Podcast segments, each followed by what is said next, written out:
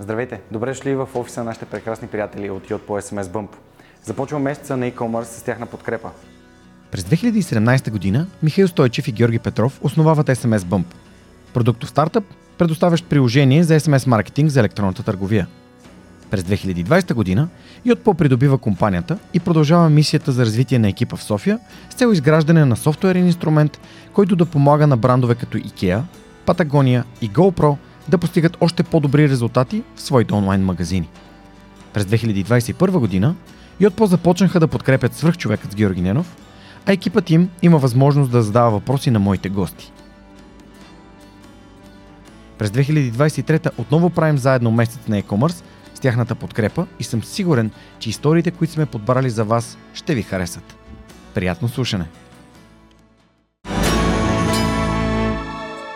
Здравейте, вие сте с свръхчовекът с Георги Ненов, подкастът, който всеки вторник ви разказва истории, които вдъхновяват. Днешният ми гост е Васил Ралчев. Той е основател на Ine Essentials. Кой е Васко? И малко повече за Ine Essentials ще разберем след малко. А сега искам да благодаря на партньорите на подкаста, благодарение на които и този епизод достига до вас. Преминаването на свръхчовекът с Георги Ненов към видео нямаше да бъде възможно без подкрепата на Dynaphos. Затова с Монката искрено ги препоръчваме като място, на което можеш да намериш продукти и решения за фото, видео, бродкаст и кинооборудване, както за любители, така и за професионалисти. От създаването си през 2003 година екипът на Dynaphos има една основна ценност – да работи за клиентите и за общността. В техния шоурум или по телефона ще получиш качествена консултация за това как лесно и изгодно да оборудваш твоето студио. Разбери повече на dinaphos.bg. Използвай промокод SUPERHUMAN21, за да получиш свръхчовешка отстъпка. Аз се здравей, благодаря, че прие моята покана и най-накрая си историята на свръхчовекът. Още миналата година беше в едно от така наречените шортлист имена а, за гост в месеца на e-commerce, но тази година ето седиш до мен. А и в тази година а, продължихте да увеличавате успехите на компанията, така че поздравления и моля те представи си някои думи. Много благодаря. На първо място искам да благодаря за самото участие. За мен е чест и удоволствие да съм тук. Гледал съм почти всичките подкасти още докато бях студент в Англия и много, много се радвам, че съм тук. Представям се, казвам се Васил Ралчев на 26 години. И съм а, основател на In Essentials, семейен бранд а, за биокозметика, който има много дълга и интересна история. Започва още с, а, с моите родители и първи ми бизнес, но самият In Essentials се ражда в, през 2019 година, когато като студент в Англия създавам онлайн магазинът като ученически студентски проект и той се превърна в моя живот. Днес In Essentials има над 2 милиона крайни клиенти в а, цял свят, работим в над 30 пазара и продължаваме да растем всяка година. В последните 5 години успяхме да акумулираме над 80 милиона лева оборот от български онлайн магазин, което е огромен успех за нас. И вече сме с над 70 служителя. И това е на с нещо, което се превърна в моя живот в последните години и с който да говоря се асоциирам толкова пряко с бизнес, защото той е моят живот в момента. А, аз обичам да се шегувам, че свръхчовека е първото бебе, нали, което съм имал. А, нали, ти много добре описа как и не Essential за теб е едно такова нещо започнало от нищо и нещо с което се асоциираш. А, нали, мен ме канят напоследък по телевизията и ме казват свръхчовека, пък нали, аз нямам тази идентичност. А, но нали, при теб подозирам, че и на Essentials нали, ти си да мен. Но знам, че сте няколко човека, имал съм много готини срещи с други хора от екипа.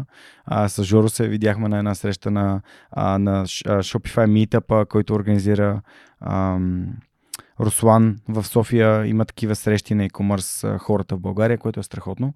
И благодаря на Yotpo, че подкрепят а, българските e-commerce търговци. А, така че днес ще си поговорим малко повече с теб и твоята история.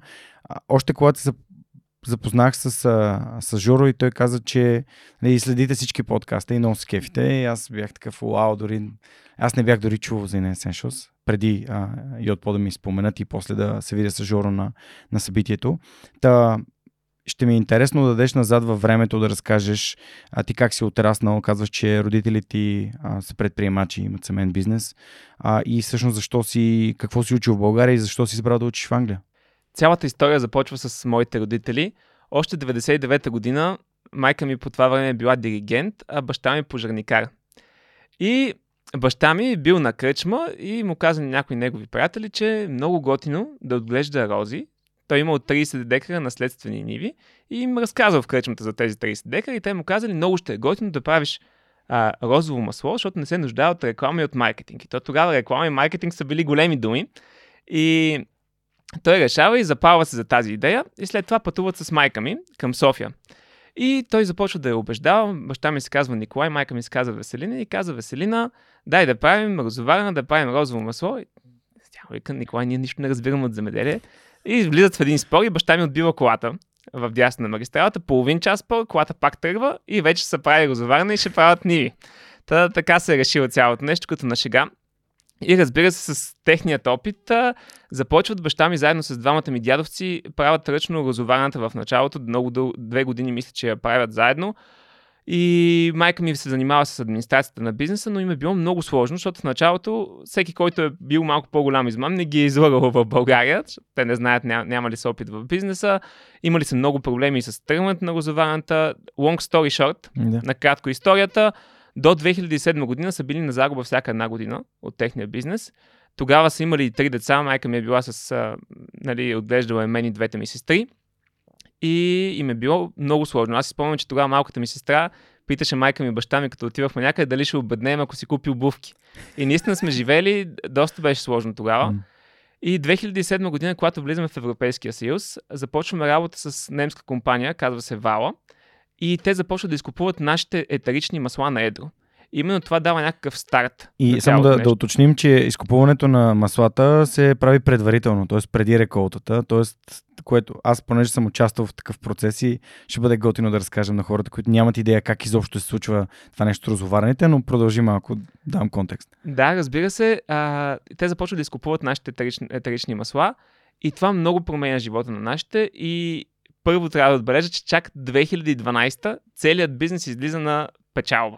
Това е 12 години, така че много хора си казват, защо не успявам в година 1, 2 и 3. Нашите години, нашите, моите родители успяват чак тогава и благодарение на това успяват да изпратят мен и двете ми сестри да учим в чужбина. И 2016 заминавам за чужбина да уча. До тогава в България всяко лято помагах на баща ми в дестилерията, бях общ работник и като малки си спомням, че аз и двете ми сестри ходихме да берем рози. И в останалото време през годината обичах много купоните. Учех а, първоначално в панагирище до 7 клас, след това отидох в Пазарджик и 11-12 клас бях в езикова гимназия в Пловдив. И си спомням, че имах по три, гимна... по три компании в всеки един град и постоянно парите купони. И такъв дискотечен лъв отивам аз в Англия. И в Англия има нещо наречено Freshers Week. Първите две седмици минаваш през всичките дискотеки в Англия. И аз отивам. Първо всички бяха изумени колко... Къде отиваш там? Отивам в Рединг. В А, Рединг, окей. Записах а, бизнес и менеджмент на земеделието. И реших да, се, да продължа с земеделието. Това ми беше идеята, но аз над 18 години нямам идея какво ще правя с живота си. Отивам там и първите две седмици всеки беше изумен как може да пият толкова много българите. С това се представихме първоначално. И обаче минават тези две седмици и аз чувствам супер празно. Много се чувства гадно. Още последната година, докато бях ученик, чувствах, че не си използвам потенциал и не, не бяха окей с цялото това нещо. И тогава, може би след тези две седмици, като започнах да ходя по лекциите, страшно много се мотивирах, защото нещата не бяха теорията, на която съм свикнал, нещата бяха много по-практически. Примерно, лекцията ни по, а, по земеделие беше да ни качат на един автобус, да ни заведат в някое производство и самия собственик да ни каже за реалните проблеми, които има в момента. М. Тоест, имаме проблеми с а, служителите в момента и с а, работниците от Източна Европа. И не може да ги привлечем заради този, този, този и този проблем. Примерно Брекзит. И на тях им трябваше конкретен, конкретен план и стратегия как да го избегнат това нещо. И ние трябва да направим нещо практическо, което самите, самия бизнес се сблъсква вече с него. И такава беше и лекцията, лекциите ми по дигитален маркетинг, където нашия проект беше да създадем онлайн магазин. И именно там създадох и на Essentials, но за това ще разкажа малко по-късно. Та в началото отивам в Англия, много ми се смени чипа и започна да чета страшно много книги за личностно развитие и да гледам видеа на тази тема. И толкова много се заребих и си казвам, е това нещо, що не се говори в България. И реших да направя страница за личностно развитие. Между реших и направих, беше един период от един месец, в който всеки ден гледах видеа, как да се направи, как се обработва видеа. Беше един много дълъг процес, докато си направих първото анимирано видео за личностно развитие. И то беше а, как да печелим а, приятели от Дейл Карнеги, анимиране на книгата. И отне ми, помня, две или три седмици, в които всяка, всеки ден правех видеото и то не се рендърваше, защото имах стар лаптоп и нещо не се получаваше. Обаче аз всеки ден го пусках през нощта, отнемаше 8 часа да стане това видео и ставах сутринта и fail, error, fail, error. И накрая става това видео с voiceover от самият лаптоп, с ужасно аудио. Обаче аз съм най-щастливен света, към успях, направи го. И към света е мой, сега всички ще ме гледат в YouTube, ще направя нещо много голямо. И си го пазах, това беше точно а, преди първата зимна вакансия от университета. Връщам се в България, пускам видеото. Имах един такъв много вътрешен страх, какво ще си кажат хората, дали няма да ми се подиграват, защото аз до сега нищо общо с личностно развитие не съм имал. Обаче го пуснах видеото, близо до коледа, и ми писаха страшно много хора, които не съм очаквал. М. И ми казаха, ево, браво, това е много готино. Бяха... Аз самия, мен чипа ми се беше сменил, защото по цял ден само четях книги, тренирах и гледах за личностно развитие. И един от хората, които ми пише, беше Жоро, а, сегашният ми партньор в Мгм. Inner Essentials. И беше с 200 проблема. Аудиото, картината, това, това, това, логото. Та започнахме да се пишем в 10 и към 4-5 сутринта, мен толкова ми беше надул главата, че му казвам, Жоро, дай да го правим заедно. Това нещо не бъди посредствен, се казваше. И той каза окей и започнахме заедно с тази страница за личностното развитие. И до 2019 година почти всяка седмица качвахме видеа, които правихме, бяхме стра- страшно ентусиазирани, знахме, че правим нещо и като всеки един български ютубър, как ще монетизираме, решихме да напишем книга. И тук искам да вляза малко повече в детайли, защото е много интересно за хората как да напишем книга, защото и за нас беше много интересно. А, джиба, как ще пишем книга? И почваме в YouTube How to Write a Book. Ама не се получи така. И толкова много въпроси нямахме техните отговори. Как се издава тази книга? Как се печата тази книга? Как се продава тази книга? Компания да си направиш фирма. Последната година в, в университета, в която бях, беше 2018-2019. И 2018 лятото аз съм твърдо решен, че ще напишем тази книга. И търся всякакви варианти.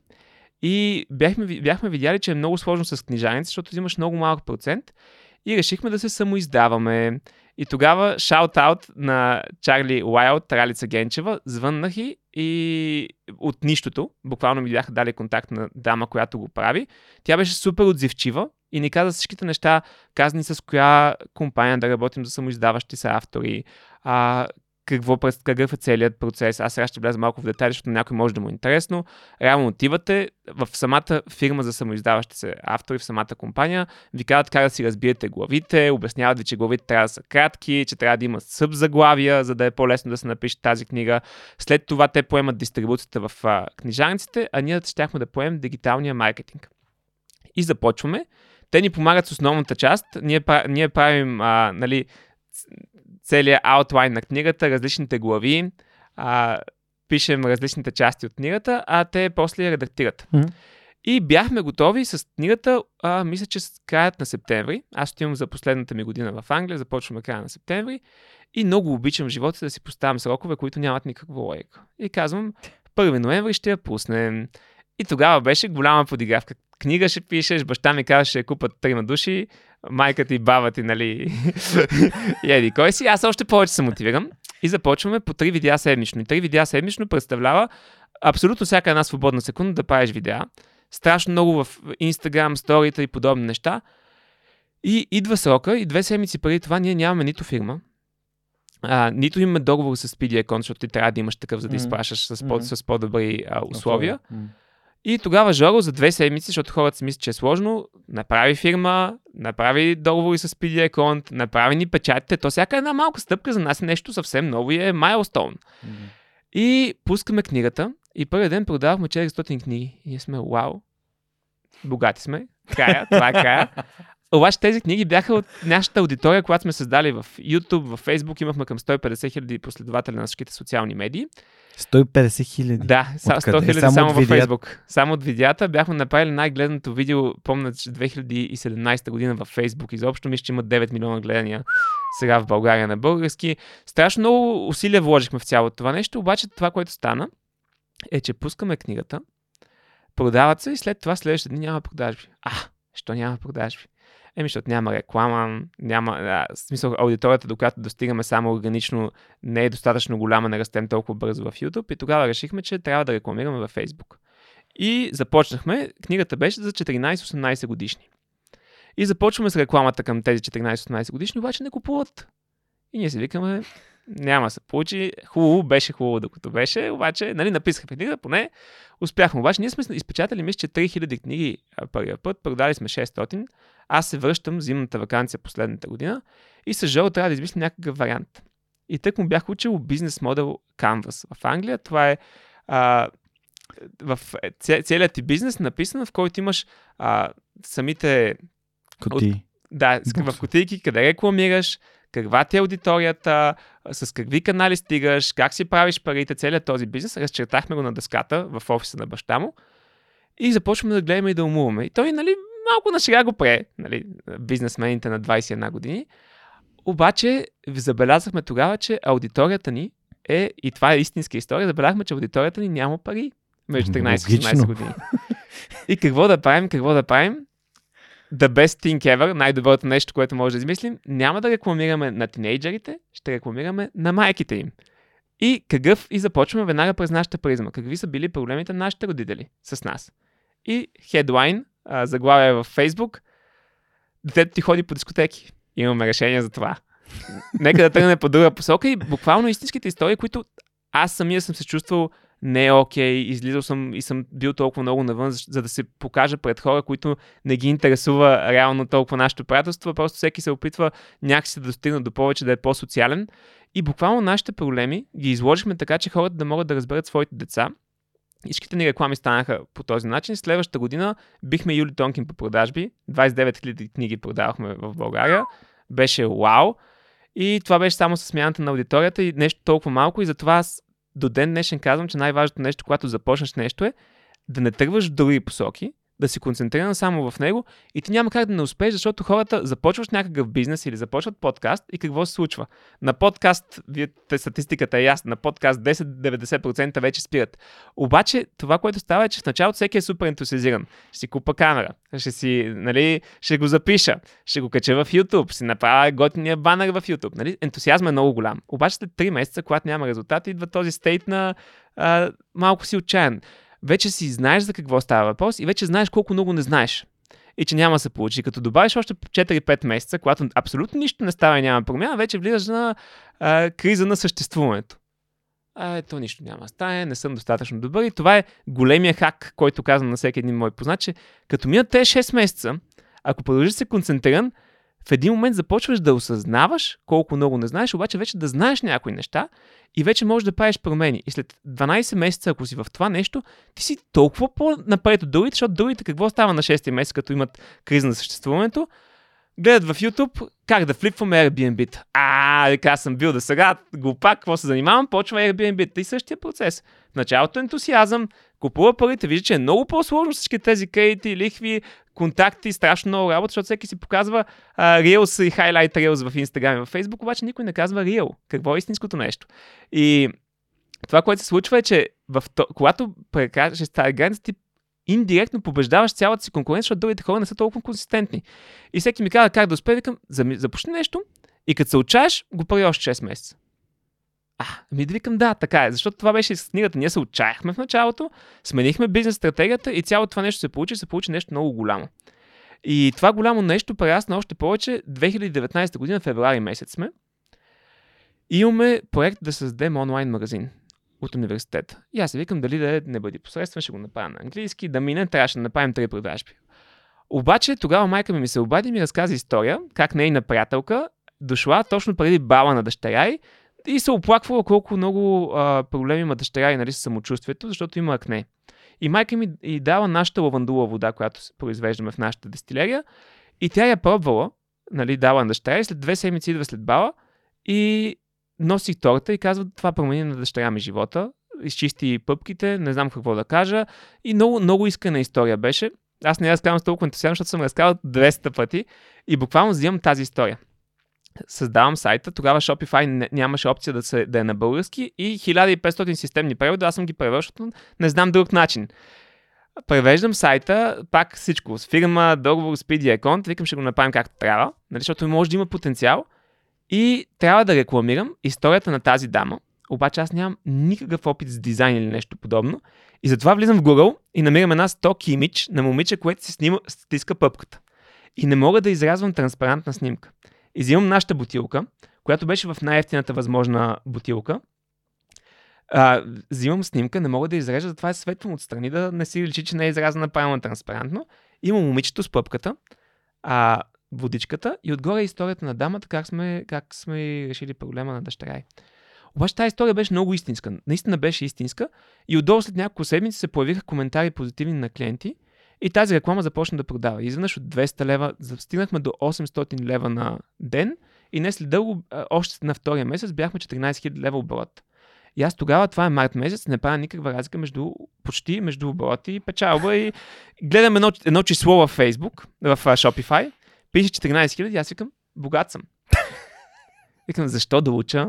На, на моите родители се обаждам, викам, ще дроп аутвам, аз как на кода.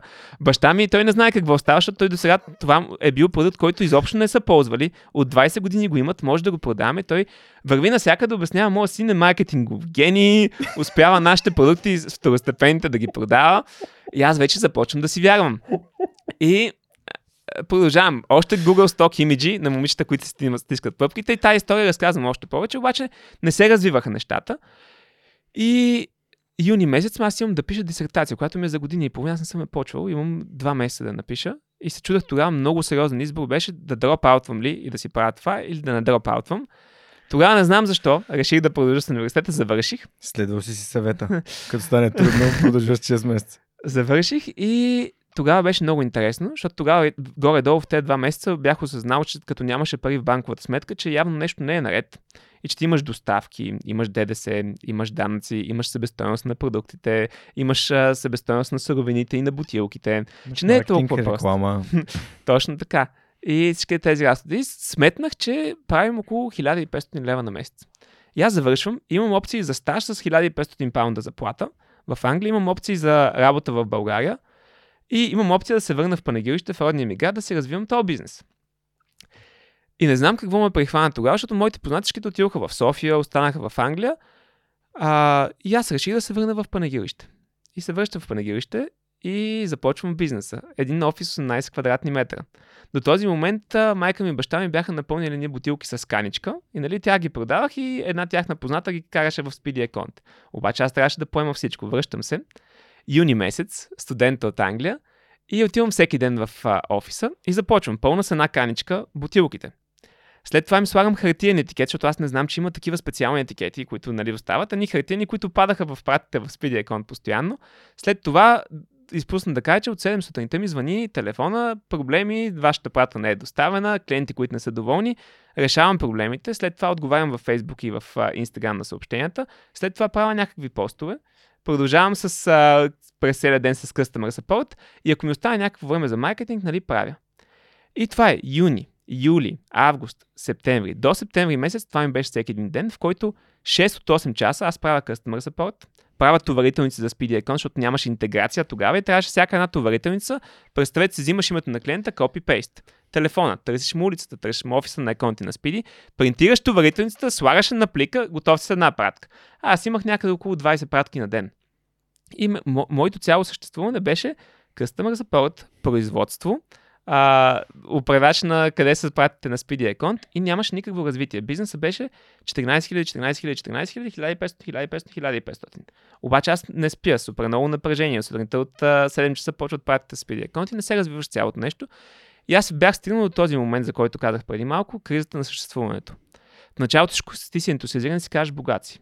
Даже това е късмет. Много хора нямат този късмет и в началото дори няма някакъв бърз а, а, gratification, няма някакво бързо доказване, че това може да работи. След няколко месеца нали, видях, че не печеля толкова много, всъщност печеля 1500 лева, които за мен не бяха малко тогава. И след още няколко месеца моите приятели постоянно са на почивки, нали, които са се върнали.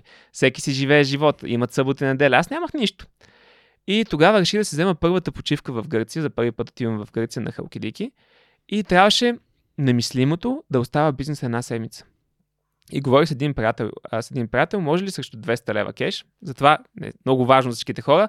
В началото не трябва всичко да е по учебник.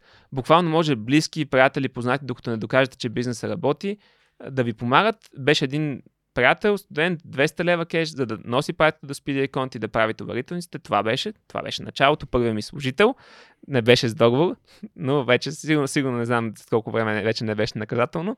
И а, той остана. И аз те отивам в, случват, и аз съм ги правил. Спокойно. отивам в Гърция, в Халкидики и там не потъваш. Аз бях много изненадан, защото е толкова солена водата. И аз много обичам да плувам и влизам 150 метра навътре във водата, не виждам вече брега, много съм навътре. И си плувам такова чил и си казвам, добре бе, защо го правя това цялото нещо? Не може ли да го направя по, на някак си по-интересно? И си мисля цялата тази история, която разказах сега с, с а, моите родители, как са щели да фалират, как майка ми е имала три, три деца. Викам, това ако може да го кажа по някакъв начин на клиента. И много ми се въртеше в главата. И се върнах и казах, аз не мога да живея по този начин вече. Бях напълнял сигурно 15 кг, бях станал 94 кг, сега съм 76, примерно 20 кг отгоре. А, нямах някакъв хубав стандарт на живот и не нямах време за да се развивам. Върнах се и то профит от 1500 лева го разпределих на две момчета да правят товарителници и на една дама да звънка на Speedy Account и да опакова пратите. И целият живот си го обърнах в YouTube, както знаех от университета, както се направихме и не бъди посредствен. YouTube, гледане на видеа и имплементиране на тези идеи. И тогава една вечер, защото много хора си казват, то това е късмет, обаче това е късмет, защото ти не си се отказал и съзнанието ти е там. Една вечер ми хрумва идея да напишем блог. А, да, и пиша блог, в който разказвам именно тази история. Как сме започнали, как сме щяли да фалираме, ама най-искрената история на света. М. И пускаме този блог, копирам му линка, пускам го във Facebook а, с заглавие как помогнахме на хиляда тинейджера да се справят с акнето в България. И, и беше най-искрената история на света. И М. още тогава знаех, и това е един трик, който може да използват хората, че не е толкова важна рекламата, а са много по-важни коментарите под рекламата.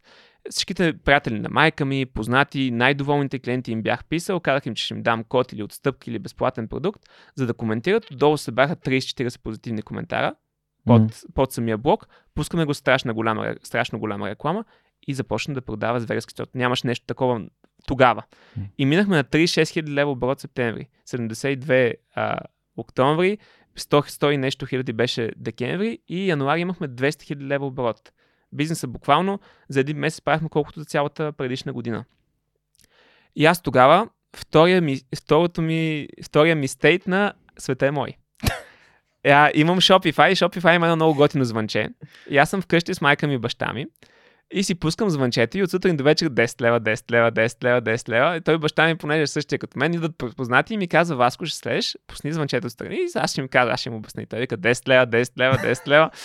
А, и, аз, и аз тогава си казвам, аз по-богато тогава не съм се чувствал. Мгм. А, може би януари месец беше първият път, в който в банковата сметка имаше 100 000 лева. М. Никога до сега, от този момент до сега, 80 милиона оборот са минали през фирмата, не съм се чувствал по-богат. Аз си викам, защото това е момента, в който ти спираш да мислиш за храна, данъци, а, как се оправиш живота. В смисъл, това е, тогава ти изчезват тези базовите неща, защото допреди това съм би- бил в ресторанти и гледам менюто и се чуда как да си поръчам нали, по-ефтино от, обед, от обедно меню или нещо подобно. И тук съм да дам един съвет на всички хора. Много често, много често в живота имаме много готината възможност да стигнем до момента, в който вече не мислим за тези базови неща. Храна, деца, найми. И в такъв момент сме в бизнеса си, тогава много често хората се разпищоват и си купуват такива дрехи, ще ходят по такива почивки. Е тогава, ако може човек да е концентриран и да си запази стандарта на живот и да продължи да натиска напред, защото а като се дигнеш стандарта на живот, апартамента, найема, лихвата, гледаш Колата. апартаменти, колата, целият фокус ти отива на страни Да. и ти започваш да правиш тези неща, от които ти си искал да избягаш и заради което, защото всеки започва заради свободата почти. Да, и ти даваш си свободата за тези готините неща, които си мислиш, че трябват и ти в един момент понеже искаш да докажеш на себе си, че не си направил грешка, започваш да обясняваш на хората, че това е правилно, че е така и започваш да живееш за цялото това нещо, което всъщност не ти носи никакво удоволствие М. и избягваш от това, заради което го правиш. Така че, ако просто хората, когато стигнат до тази възможност, не си, а, няма такава голяма инфлация на лайфстайла им, ще бъдат много по-щастливи. Аз за щастие успях да запазя М. дисциплина година, година и половина. Останах пак в панагилище, по никакъв начин не, не харчех повече, супер много пари се събраха в тази банкова сметка и вече имах едно спокойствие. Но да се върна на да. Забавно, че оказваш това, защото аз съм огромен фен на Марк Месън и а, той напоследък почна да прави нещо като подкаст и точно сутринта слушах а, една част от а, епизода му с Морган Хаусъл, където говореше Морган за това кога се чувства най-богат в живота си. Нали? Той е някакъв там много а, заможен пичага. А, в момента, в който за първи път сметка си имал 5000 долара. И той всъщност обясняваше точно това, че всъщност когато а, нали, не се чувства толкова богат дори от 1 милион към 5 милиона долара, например.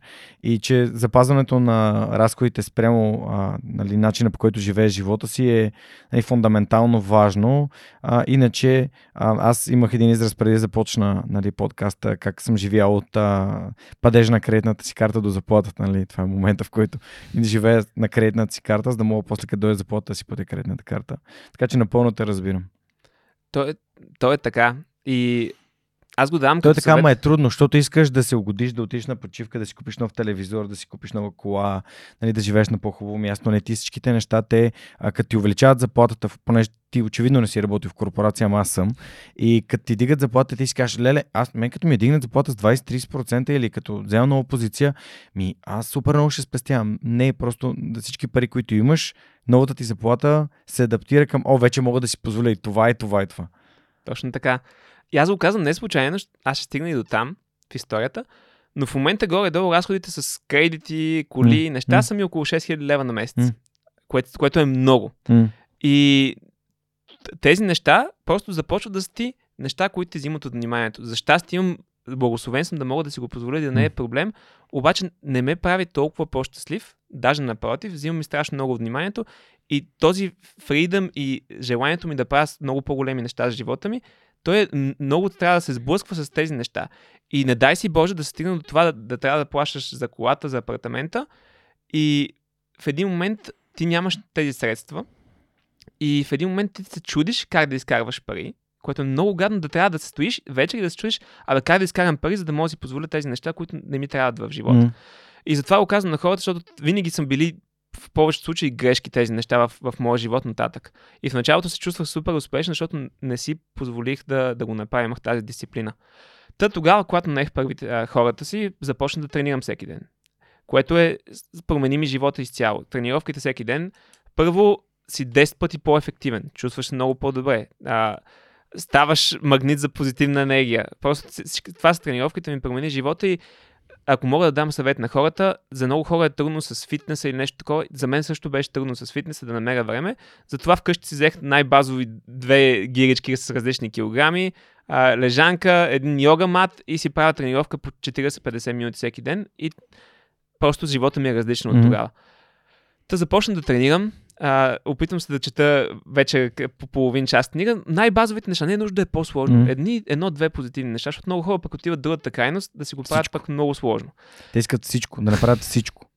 Мисля, това е много трудно. Това, а, има една концепция за едната лицева опора. А не си спомням откъде точно. Май на Брендан Баршарт я бях срещнал, че много хора искат, започват да тренират, ама те започват да правят а, пълна тренировка и да се хранят абсолютно стриктно по режим и а, да спят точно поне 8 часа. И всички тези неща на куп.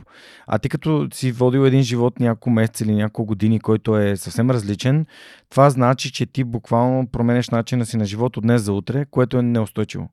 И съответно, ако добавиш малко и постепенно неща към живота си, това става много по-лесно. Примерно добавям си, сега ще почна да излизам на разходка, след това ще почна да тичам, след това ще почна да тренирам, след това нали, храната ще почне да, да следва тия режими, нали? Не е всичкото на куп. Нали, това, това искаш да кажеш, че не можеш... кажа, че, да, че даже бих препоръчал едно, две, максимум три неща на човек, защото всеки тръгва в 5-6 и те му стават ангажименти и създават по-голямо напрежение. Та, а, две- 2019 сме, края, стана цялото това нещо с бизнеса. И пак казвам на хората, то стана, защото продължи след тези 6 месеца, когато се бях отчаял и бях напълнял, нищо не ми вървеше както трябва. След което, януари месец, 200 000 лева оборот правим в България. И мен ми хрумва, абе това, що не може да го правим в чужбина. И тук ще кажа истинската история, защото тя не е много готина, не е много модерна, обаче е много, много голям урок за всички хора и за мен до ден днешен. Влизам вечерта, пак, както ми беше хрумнал за Бога, мен много често, когато си само в бизнеса, Първо като си зарибен по някой момиче много като ученик или като студент и ти лягаш само за него си мислиш. Или като са, са те скъсали. и стоиш и само това ти е в главата и мен само бизнеса ми е в главата. Аз стоя и само бизнеса ми е в главата и ми хрумва нещо, вада лаптопа и това беше след Digital for Plovdiv едно събитие Да. и тогава бях чул Може дори съм бил там. Тогава чух концепцията за логистичен склад и че може склад да те изпраща пратите. Аз нямам представа, че такова нещо съществува изобщо. Аз знам, че си правя Speedy Account и си го нося в Speedy Account. Това беше в Панаира. Аз бях там. Да. Имах лекция, имах един панел за подкасти, на който бях поканен и имаше много полезна лекция, за която аз си помням за LinkedIn на... А, о, как се казваше? Любо. Имаше до- доста, доста всяки неща имаше тогава. Просто били сме на едно и също място. Сигурно съм били то- точно тогава и тогава чух и писах а, в Google и намерих страшно много, но обаче аз нямам идея. И какво означава нямам идея? Аз съм още с хартиените етикети. Още нямам... Баркод даже не съм чул. Логистика, спедиц, нищо. А, да не говорим регистрация по ДДС в чужбина. Аз мисля, че трябва да регистрираш компания в Германия. Сега ще обясня колко по-просто е от това нещо, за да може хората да си представят колко е лесно сега. Тогава не беше. А, пиша на ските логистични център, обаче аз не знам какво да им пиша, защото нямам идея какво е. И, и не знам как са ми отговорили. Аз като си видя имейла от тогава, аз не бих си отговорил. Нямаш никаква логика. Нали, аз съм бизнес от България, продаваме така и така, искам да започна да продавам в Польша. Нито им пиша SKU, нито им пиша тези думи, които те си ги знаят. Не ги пиша. И никой не ми звъни, почти. И аз бях писал на всяка един. Аз нямам идея. А, стратегия за в кой пазар да продаваш. Нищо. Пиша на всичките. Ще продавам някъде си. Как? Не знам. И след една седмица аз съм в Kaufland в София, в, в, чакам в паркинга и ми звъни телефона и ми звъни Гразина от Полша. И Гразина ми каза, здравейте господин Ралчев, така и така, видяхме това, кога искате да започнете, какво ви е плана? И аз викам, само ако може да ми кажете, нали как да си изпратя стоката. И тя тази жена се хвана в чудо. И започна всеки ден да си говоря с нея. Аз не знам как ми е обърнала внимание.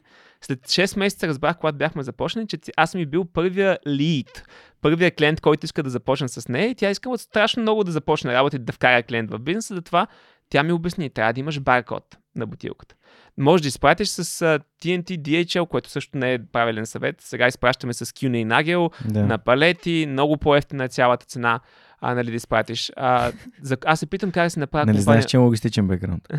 Ти ли? Да. Не знаех. Lufthansa техники, има Material Flow Management, после много неща съм правил в логистиката и тези неща. А, много хора подценяват а, колко важна част, дори на тези бизнеси от типа на с Джейн от Foodbox си говорихме, Да. нали, ти казваш, ми те, нали, куриера ще свърши нещо. Ако вкараш логи, логистична част в твоя бизнес и трябва куриера, нали, да, да преизчислиш цената спрямо куриерската услуга, за да ти бъде безплатно, това може да ти убие бизнеса. Мисля, това може да е между 30, 50, 100% от цената на твоята стока. Точно така. А, аз точно това ще разкажа, защото не беше готина историята. а, и започваме. Нали, тя ми казва как да започнем и ние сме окей. И ми праща договора. Много важен договор, четете си договорите, аз подписвам веднага договора. И продължавам в България, обаче не искам стрес. Ме в България ми върви 200 000 лева на месец оборот. I, I made it. Да. Готов съм. Успях в живота.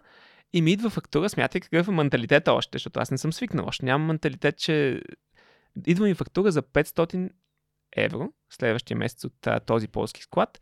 Софтуера фи, защото не си използвал софтуера.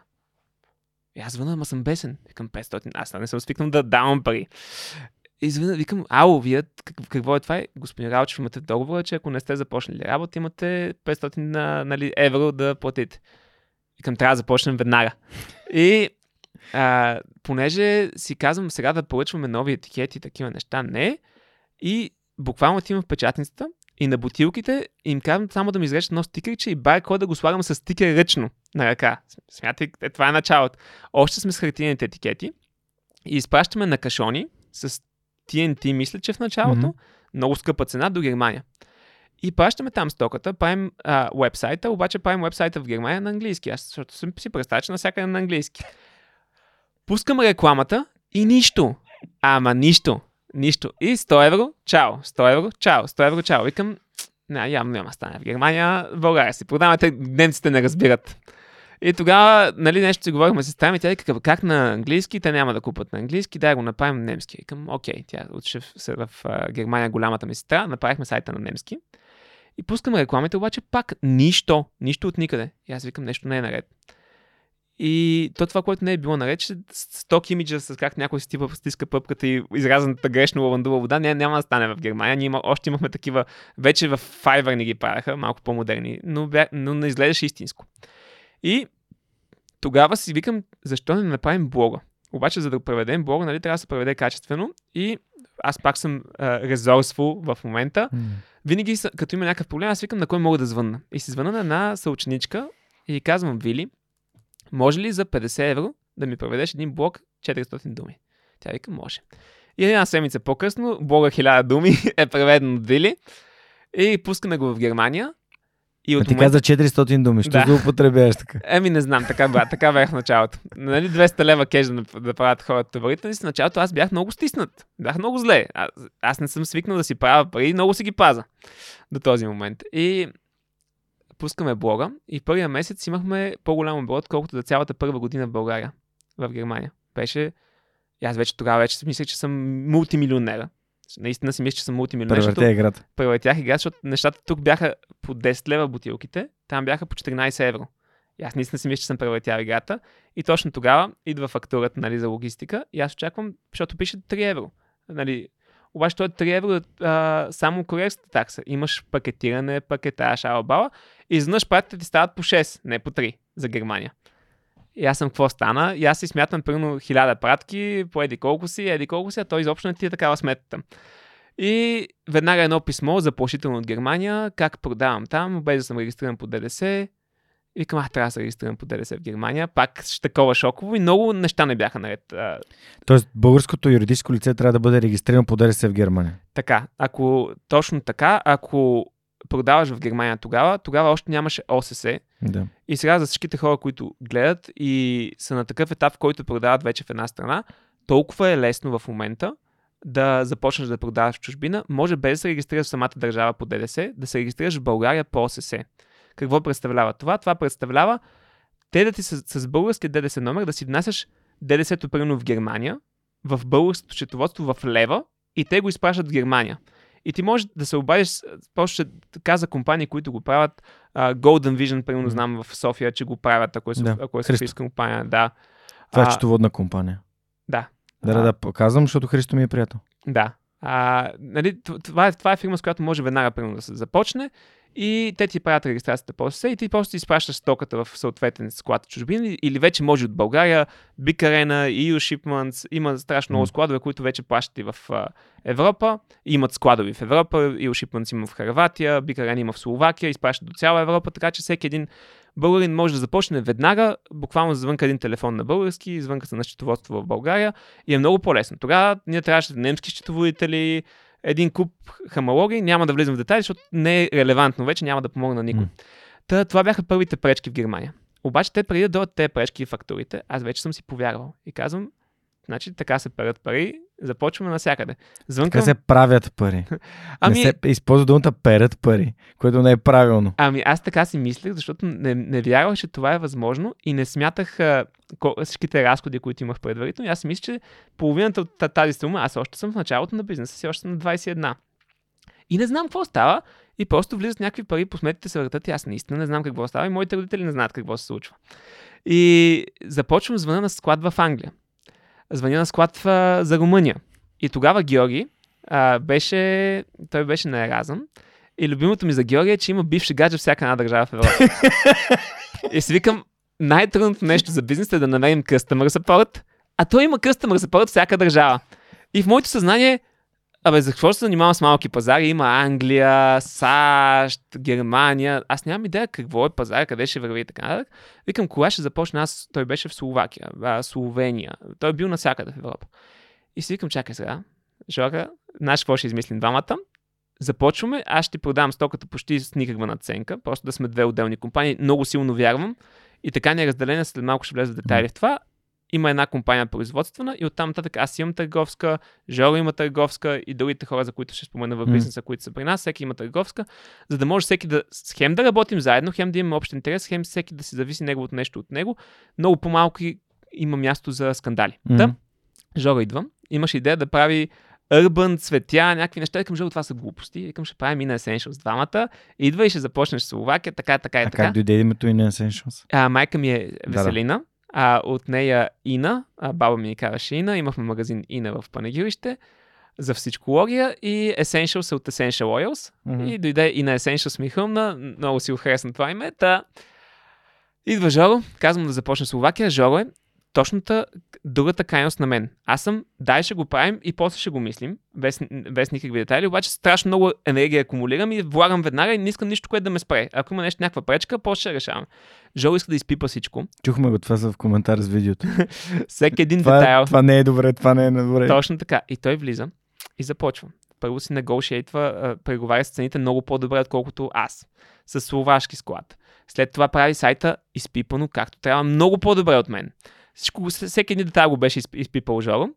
И помня, че аз вече съм се отпуснал. Продавам в Англия, в Германия успешно, с главата ми, и в България. И съм отивам на, на море, и Жоро ми звъни. Вика, Васко, така и така, започнах днеска, 1000 евро оборот. Аз не съм правил почти 1000 евро оборот на първи ден, викам какво направи това. И започваме един, едно състезание между мен и него, кой е по-добър. И толкова много ме мотивира, че има някой с който се състезавам. А, това е 2020 средата и започваме. До края на 2020 бяхме в 12 пазара. Той отваря пазар, аз отварям пазар. Той отваря пазар, аз отварям пазар. Обаче то отварянето на пазара е да си изпратиш токата там, да преведеш целия сайт на местния език, да си намериш човек, който да живее там, да се регистрираш по ДДС, а, да си направиш Facebook, Instagram, всяка една платформа на, на този език и да почнеш с рекламите на съответния език и да направиш етикети на бутилките на този език.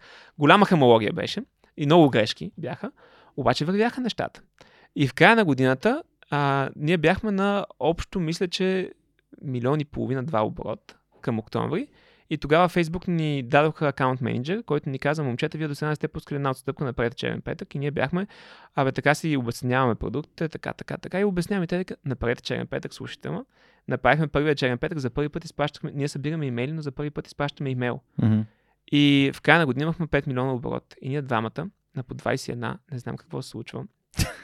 Обаче правим бизнес вече. И, на, и нашите родители не знаят какво случва. Те си мислят, че нещо не е окей, че нещо не е незаконно. Те си само Че чакат. нещо е незаконно. Сам, да, само чакат а, да дойдат. да дойде полиция да ви Да, закачат. чакат да дойдат, защото те идват документи от Германия, вече идват някакви документи от Польша, че някакви неща не са наред. Ние си, нали сме нали А счетоводни. бизнеса на вашите си върви.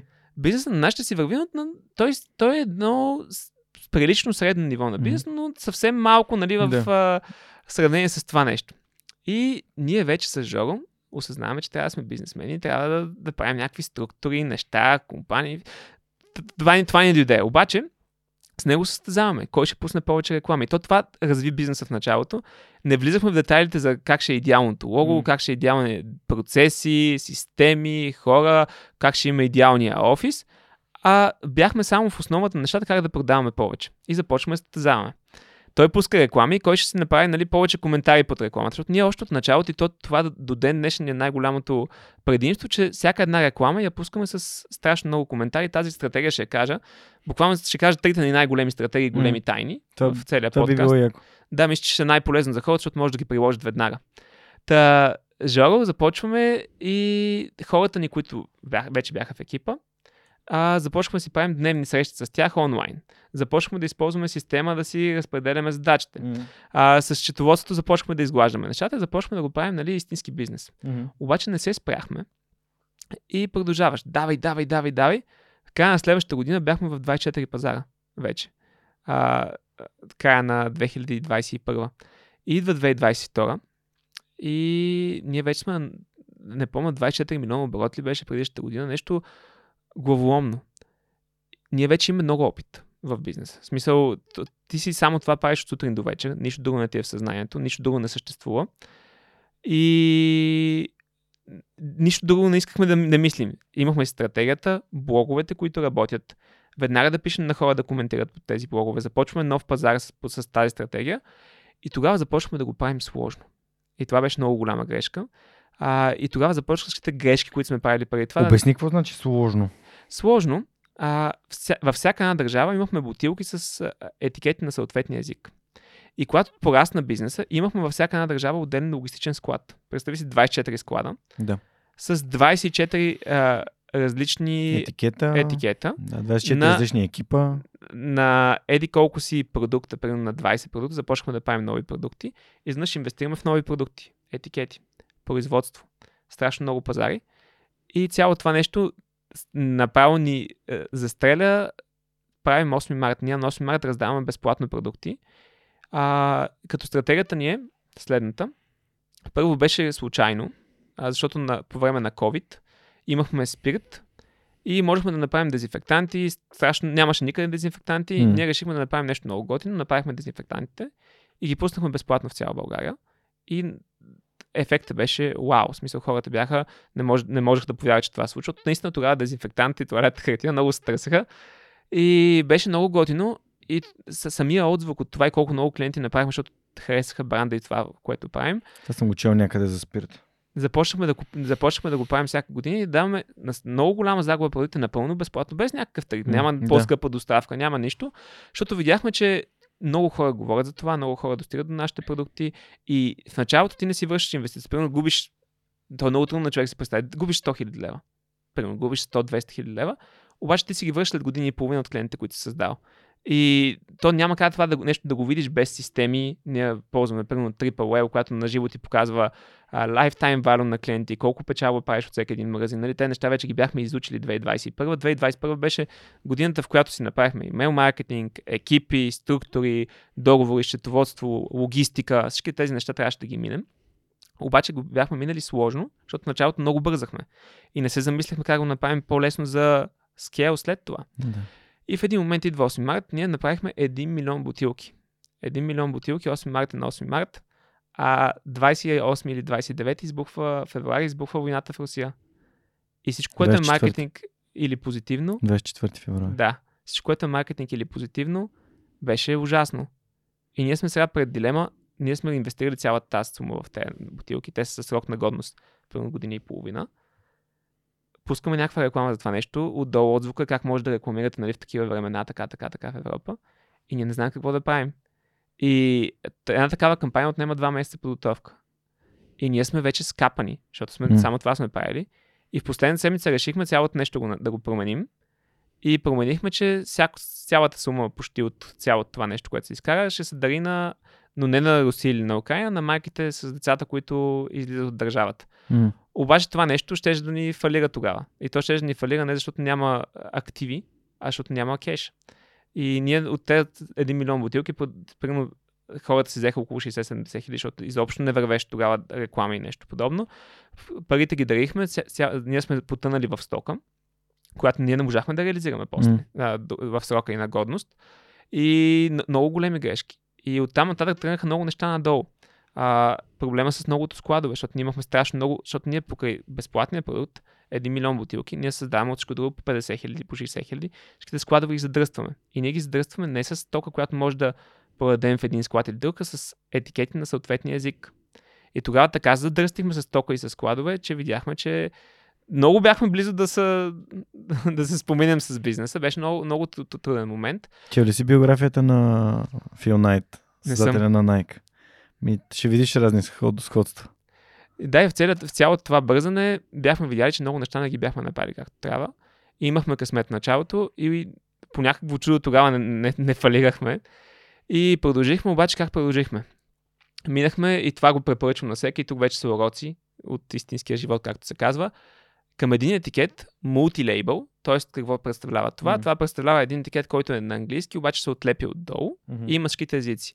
И с един етикет, с един продукт, може да продажеш всеки един пазар и вместо да инвестираш в стока 5 милиона годишно, инвестираш 500 хиляди. Разликата е от небето до земята. И нямаш такъв огромен риск, защото тогава от, от там нататък видяхме, че ние вярвахме в началото, че като си с местен склад логистичен във всяка една държава, имаш много по-добри цени. Обаче не знаехме, че като си консолидираш цялото количество и го изпратиш на един склад, те реално как работят, изпращат, взимат всичките пратки, примерно склад в Словакия за Англия. Взимат всичките пратки на всичките им клиенти и с един тир минават през всичките държави, примерно в Европа и ги оставят навсякъде Да. и ги слагат в най-близкия местен техен, техен еконт или спиди. И може да имаш почти същата цена плюс 30 цента. Обаче всички, цялата стока ти е в един склад и може да разпродадеш много по-бързо. Минахме към наша собствена инвестиция с а, българския склад Arena, направихме склад в Словакия, където си изпращаме стоката на наши на други български клиенти за цяла Европа. А, трябваше да разделим фирмите. Разделихме фирмите последния начин. Една търговска и другите, е, една производствена и другите търговски, защото ние не знаем кое е печалба, какво става, защото идват а, суровини и в същото време имаш продажби и, и нищо не знаехме как, как се става. След това започваме да гледаме колко пари изкараме от всеки един клиент дългосрочен план. Тогава инсталирахме Triple М. тогава започнахме много повече да следим а, приходи, печалби, P&L да си правим на компанията, защото то, А вкарахте ли някакви хора тип а, ментори или хора, които да ви дадат а, съвети, идеи или просто всичкото сте го учили на полето? ами видяхме, че за нещата, които са сложни и вече са доказани как се правят, не е нужда да има толкова много иновации, М.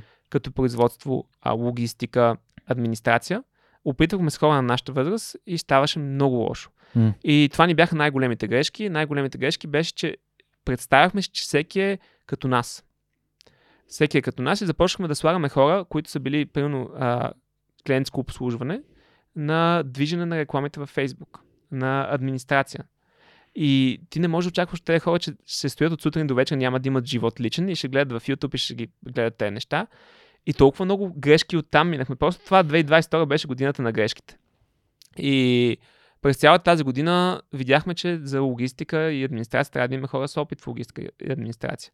За производство назначихме жена, която цял живот това е правила, тя ме уволни направо оттам. Вика, ти нищо не разбираш. И тя, тя, и тя движи цялото производство в момента на компанията. И започнахме да систематизираме бизнеса. М.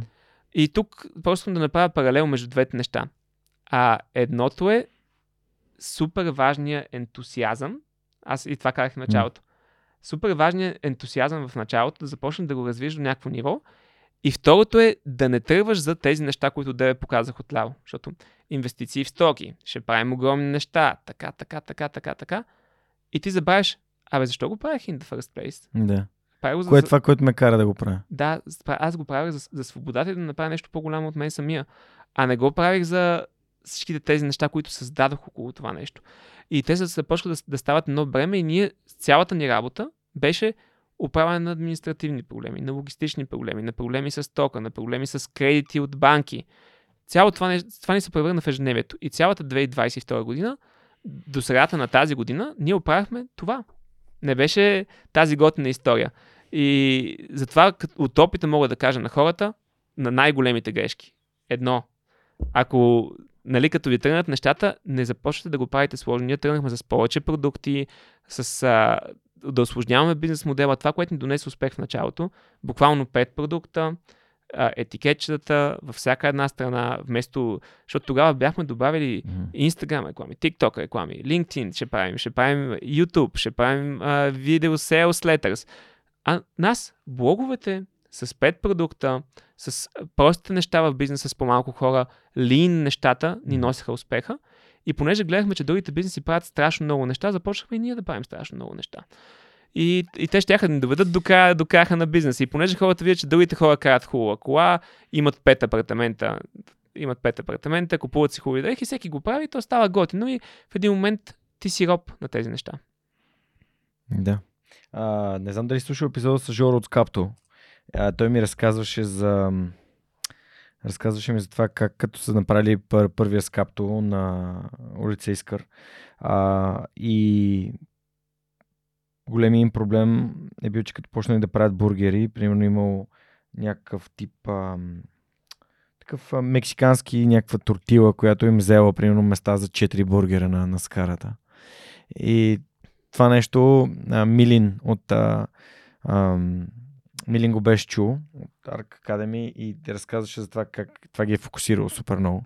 Ми звучиш точно така. Нали, ти искаш да добавиш всичко към менюто, ама те Макдоналдс са станали успешни с 9 продукта. Всичко в менюто е било 9 продукта. И този тип а, създаване на, на, на принципи, които са ед, еднакви, лесно се контролират, лесно се следват, не създават объркване, ама аз този продукт ли си купя, този ли, този ли, този ли, а, прави нещата много лесни. Точно така. И когато бяхме с малко продукти, с малко хора, с малко логистични центъри, когато беше по-лин, компанията беше много по-успешна. И ние трябваше година и половина да работим, да се върнем към нивото, където е просто, Да. където е лесно, където може да го скалираме, където е подредено всичко. И затова просто ако започнеш, ако не се хвърляш в 200 неща, а продължиш да си го движиш така, обаче то е много трудно. Много е трудно, като сметката е пълна, да не си кажеш, о, дай да направим още толкова продукти, о, дай да рекламираме там, дай да наем тези тези хора. Колко хора наехме, които не ни трябваха, които ги наемаме, защото трябва да имаш то, тази, тази, тази позиция, не защото ни трябват, не защото имаме план. И това е другото нещо, което вече не имаме, когато назрее и се чувства малко болка даже че, от липсата на този човек. А, примерно в реклами, вече е много изморително за другите, тогава взимаме нов човек, а не го взимаме, когато Абе, дали няма да е хубаво да има още един човек за реклами? А, да, по-хубаво ще е по-безопасно да има още един човек. И ти правиш, а, не си правиш слуга на теб, защото имаш по-големи разходи и повече времето не е разхода само. Вниманието, което отделяш, на този човек и вниманието, като той няма работа, ти да мислиш да му измислиш работа. Неговото собствено време. Защото когато човек не работи, най-нещастните хора в нашата компания не са хората, които имат много работа. Най-нещастните хора са тези, които нямат работа и нямат посока. И те са най-нещастни и ти си мислиш, че им правиш услуга, като ги държиш на работа и им плащаш заплата, си казват, а, то колко ли е добре. А той се чувства супер нещастен от тях, защото, Ще не, не допринася. защото първо, защото не допринася, второ, защото няма делник и когато няма човек делник, се тръгва по лошите пътища в живота, депресии, алкохоли и неща. И това научихме, че ние чакахме признание от тези хора, които нямаха работа и ги държахме на това, а те най-много създавах, се създаваше омраза към, от тях към нас и за, за жалост неприязъм от нас към тях, защото ние стоим, мислим само каква работа да има и просто ако успееш на тези хора да им намериш друга работа, където да допринасяш, ще им направиш много по-голяма услуга, отколкото ги държиш без да имат работа. И това беше много ключово. А, тогава се научихме и в този момент, че трябва да наемаш хора вече с опит на, то, на това ниво в компанията. В началото е едно, когато започваш, трябва да наемаш хора, които са ен- енергични, ентусиазирани, искат да правят с теб цялото нещо, но в един момент вече трябва да взимаш хора, които имат опит в това нещо, което правят и да ти взимат от работата, не да трябва всеки един човек. Ти ако си най-добри във всяко едно нещо, целият ръст на компанията е лимитиран до твоите собствени знания. Ти си bottleneck, ти си ограничението. Да, много яко. А какво стана с не бъди посредствен? Така, не бъди посредствен, направихме този големия удар 2019 година, обаче тогава точно а, основно го движеше Жоро, ако трябва да съм честен, и тогава започнахме двамата с Ina Essentials и си казахме, че просто нямаше време, можехме да го правим, но нямаше време за тези видеа, защото те отнемаха страшно много време.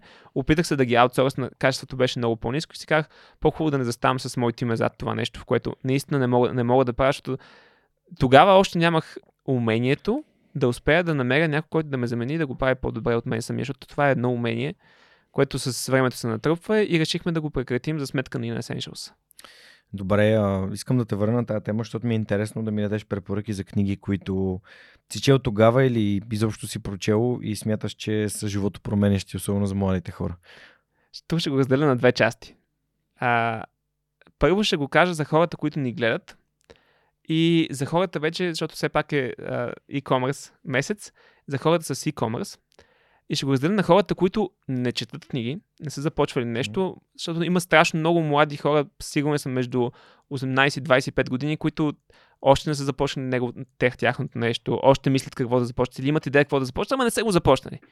И колкото и банално да звучи, бих казал за тези хора, които не са чели нещо и нещо не са, не са започвали, да прочетете Богат татко, беден татко, защото това ми беше на мен първата книга за личностно развитие и бях като просветлен, защото аз отивам от 0 до 100, аз не знам какво е актив, какво е, какво е пасив и отивам от 0 до 100 с Богат татко, беден татко и е много ентертейнинг книгата. Интересна и много лесно ще я прочете, защото най-трудното нещо за хората, които не са чели или, сега започват е да минат през първата книга. Тази книга е така ще минете и се чувствате, че разбирате всичко. И това става, дава много голяма такъв ентусиазъм и някакво базово знание.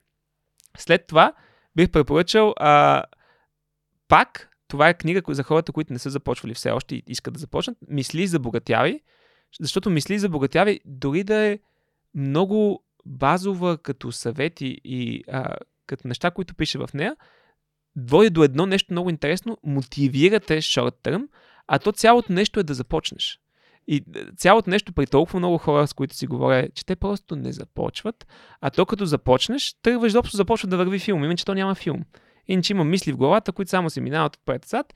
Така че тези две книги бих препоръчал Мгм. на хората, които не са започнали и само да започнете.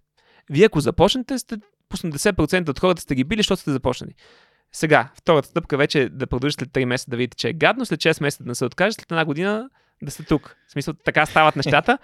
А, но... Абе, не става точно така, защото повечето хора надценяват това, което могат да постигнат за една година и подценяват това, което могат да постигнат за 10. Така е. Така е, но по- почти всичките хора, с които съм се сблъскал и на които съм давал съвети, просто на месец 3-4 или когато стане трудно, тръгват в нещо друго. И цял живот са в Да. един лупхол на започват нещо, стига спират, започват нещо и това те се скачат. нарича The Next Shiny Object. Точно Следващото така. лъскаво нещо, което ти се появява пред очите и казваш, сега ще правя това, но то вече, то вече ме не ме кефи, трудно ми е, сега ще почне нещо друго, сега ще почне нещо друго, сега ще почне нещо друго. И според мен, това, което на мен ми е помогнало да си оставя в подкаста е първо факта, че аз пробвах други неща преди тях. Преди да започна подкаста, започнах програмиране и започнах нали, да, да водя фитнес а, тренировки като персонален инструктор. И си казвах, да, това какво ми дава, това ми дава срещи с хора, но не е това, което искам да правя. Това не е моето нещо, това не е моето нещо и накрая, търсики кое не е твоето нещо, ти разбираш какви неща искаш да имаш в живота си и почваш да мислиш кои са нещата, които биха ти ги дали. И така, всъщност, последствие пък като попаднах на а, безкрайната игра на Саймън Синек, разбрах кое е това нещо, което бих правил безкрайно. А, преди малко този а, същия подкаст на Марк Месън, а, човек каза, защо ще започнеш нещо, включително отношения с хора, които не са устойчиви, които не са дългосрочни? Защо би вложил енергията си в нещо, което не е дългосрочно, което ти би правил? Аз много обичам цитата If you want do it for life, don't do it for day. И... Ако не, само нека да го Да, ако не искаш да го правиш цял живот, не го прави нито един ден. Защото наистина за много от големите неща в живота няма смисъл. Тренировката. Много хора си казват, само да останат X килограми и успях.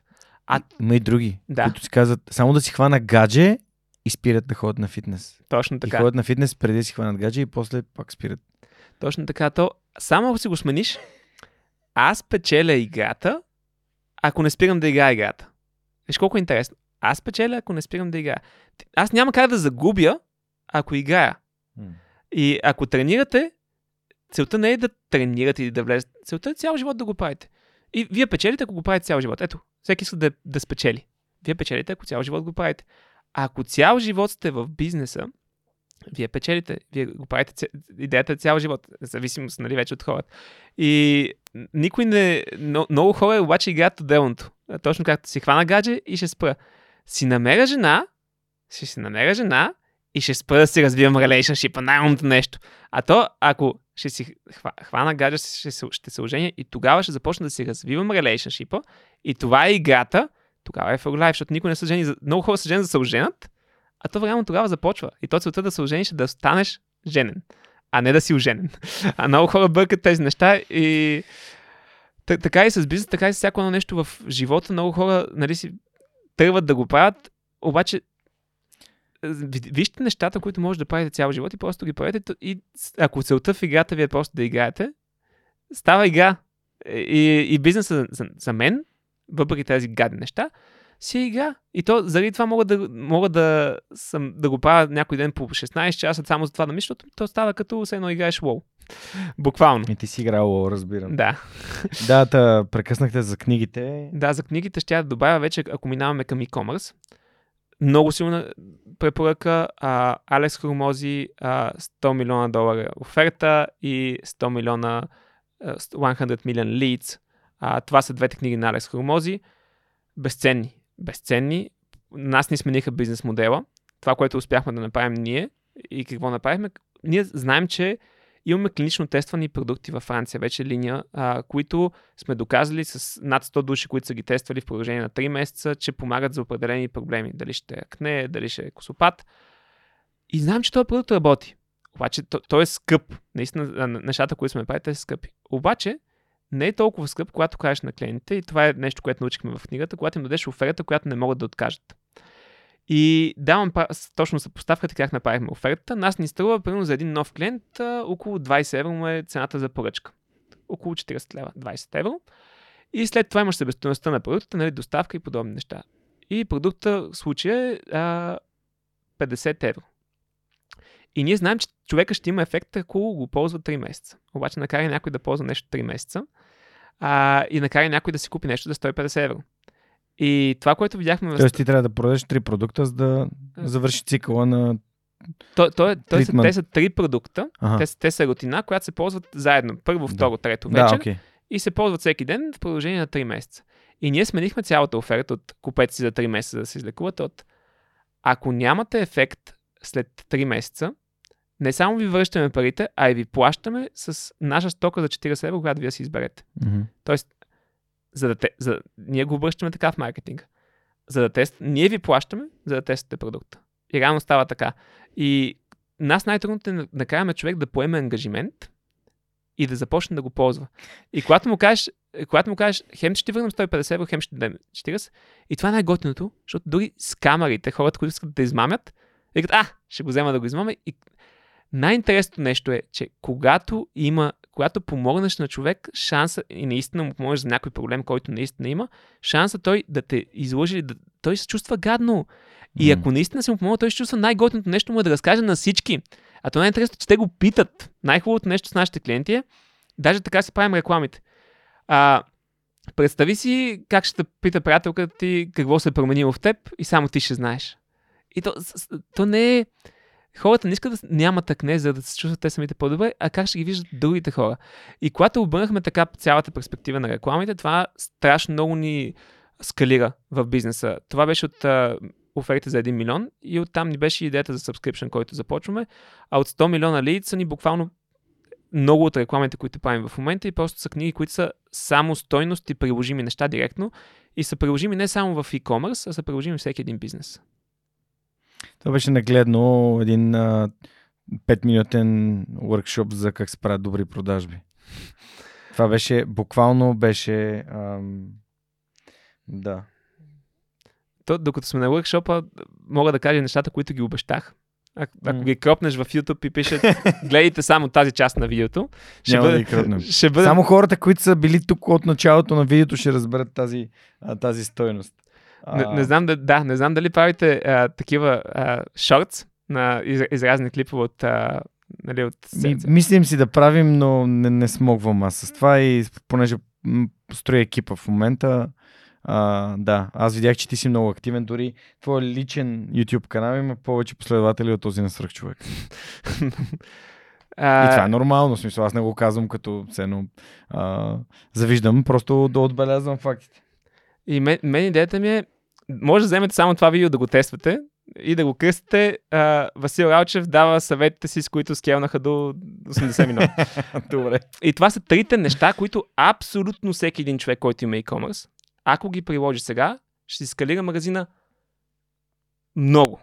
И са много елементарни никой, и всеки ги забравя. Така, пускаме си първата реклама. Това беше и при нас. И всеки си мисли как... Всеки започва да мисли сложните неща, когато просто не работят. Как да хакнем алгоритъма, какво да направим, а вижте колко е просто. Пускаш си снимка първо с телефона, ако правите ти и майка ти и баща ти някакви кремове, снимате се вие с най-нейтив снимката, защото в момента върват много Да. повече истинските Да, снимки, които автентични истински снимки, не някакви Точно така. фотомодели там. автентична истинска снимка с истинска история. И не, няма дълго е, копи на реклама, има скучно.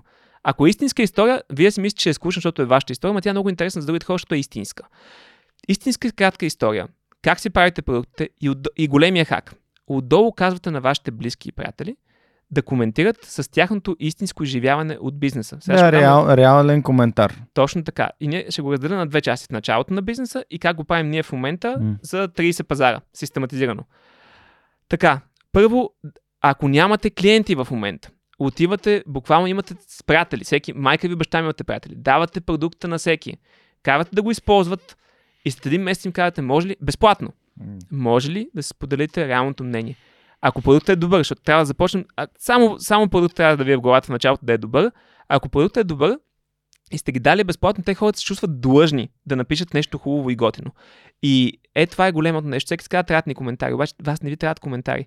Една реклама с 100 коментара, а, есе, есе, есе, есе, нищо не е, а с 5 коментара, които са е толкова дълги и хората споделят По два истински експириенс, М.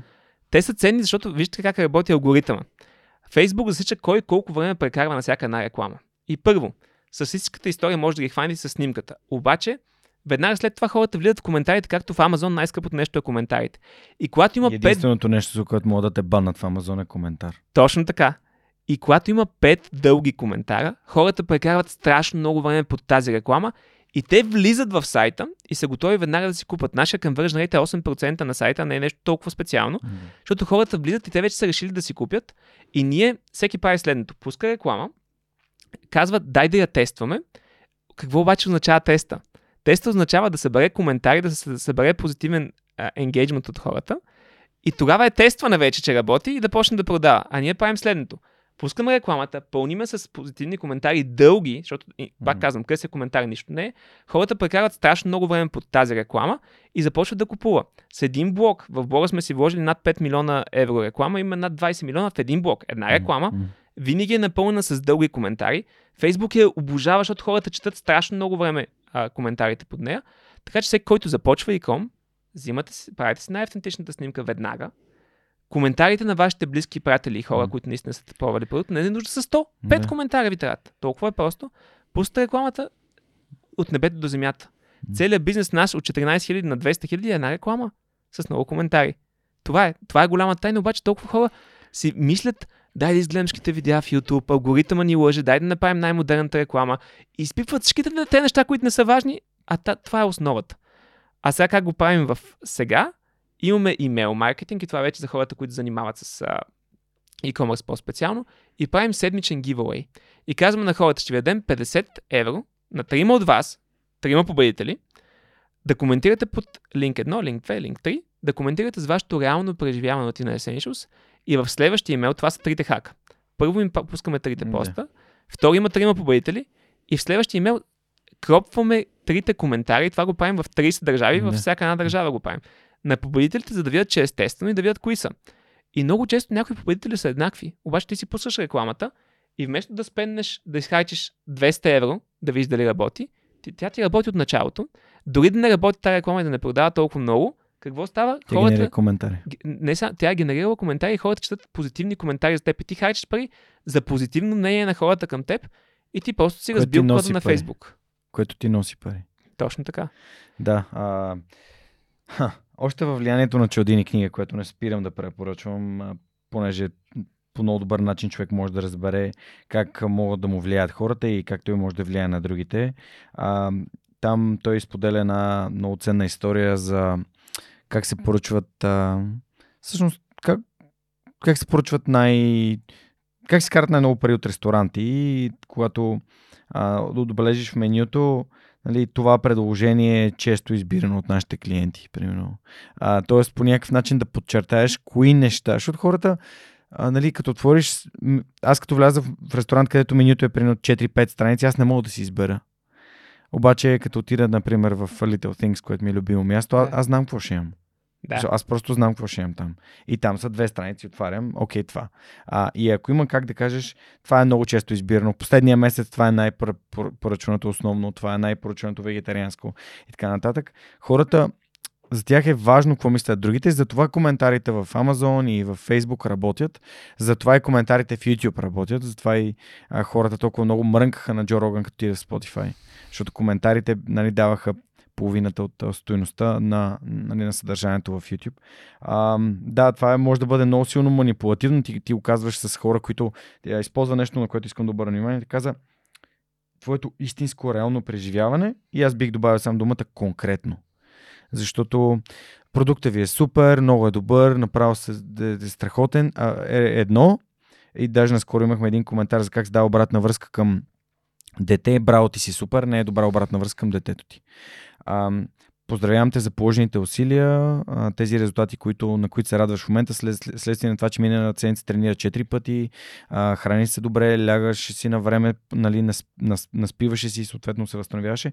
Когато сме конкретни и в комплиментите към Васко, много добре изглеждаш днес, тази бяла риза с това синьо сако изглеждаш супер. Нали, това е много по а, много по-автентично, много по-истинско и много по-реално. И когато говорим с хора в подкаста, винаги казвам, ако дадеш конкретика, ако дадеш цифри, ако дадеш проблеми, ако дадеш имена на брандове, на хора, това, което ти разказваш, винаги е, се приема много по- а, а, а, директно влизат в съзнанието на хората като, като реално, защото иначе ми, ние правим бизнес, много, много добри продажби имаме, много добри резултати постигаме, но това няма конкретика. А нямането на конкретика е надуване на балон. Защото много добри резултати имаме, може да е плащани сметките, може да е ние сме милионери. Нали? Разликата е от земя до небето и човек не знае ти къде си. А, така че много ти благодаря за тези съвети, които даваш. А, аз наскоро бях в, на търга заедно в час ме бях поканали и като се върнах на масата от а, Иван и Евгения от а, Понтика ме посрещнаха за въпроса търсиш ли си работа като търговски директор? защото много добре се продадох на търга за 19 000 лева ме купиха. А, и тези неща, които ти казваш, аз ги прилагах и в бизнеса с фитнес. Аз им казвам на хората, какво трябва да се е случило за тази една година, за да можеш след една година ти си кажеш, вау, това беше най-доброто ми решение. Преди една година това беше най-доброто ми решение да започна тази тренировка, този дългосрочен режим. И второто нещо, как се карат хора дълго време да правят нещо, което ти искаш от тях. Защото, нали, например, да продаваш фитнес режим, който хората ще го правят две седмици и ще спрат, когато са ентусизирани в началото, е трудно. Да им продадеш продукт, който ще ползват няколко месеца, за да видят нали, оптималния резултат, е трудно. И а, един от начините да им това нещо да не е безплатно, т.е. той да им е продадено, защото ако не плащаш, не поемаш отговорност за това. Той е някакъв подарък. Има адски много подарени неща, които никога не съм използвал.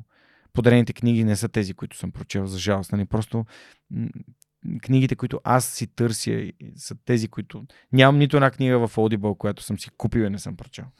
Защо? Та, въпреки, че са ми там 8, 8 паунда на, на месец. Та, как се въвличат тези хора? Обикновено, когато им дадеш много бърз резултат в началото и те виждат, вау, това работи.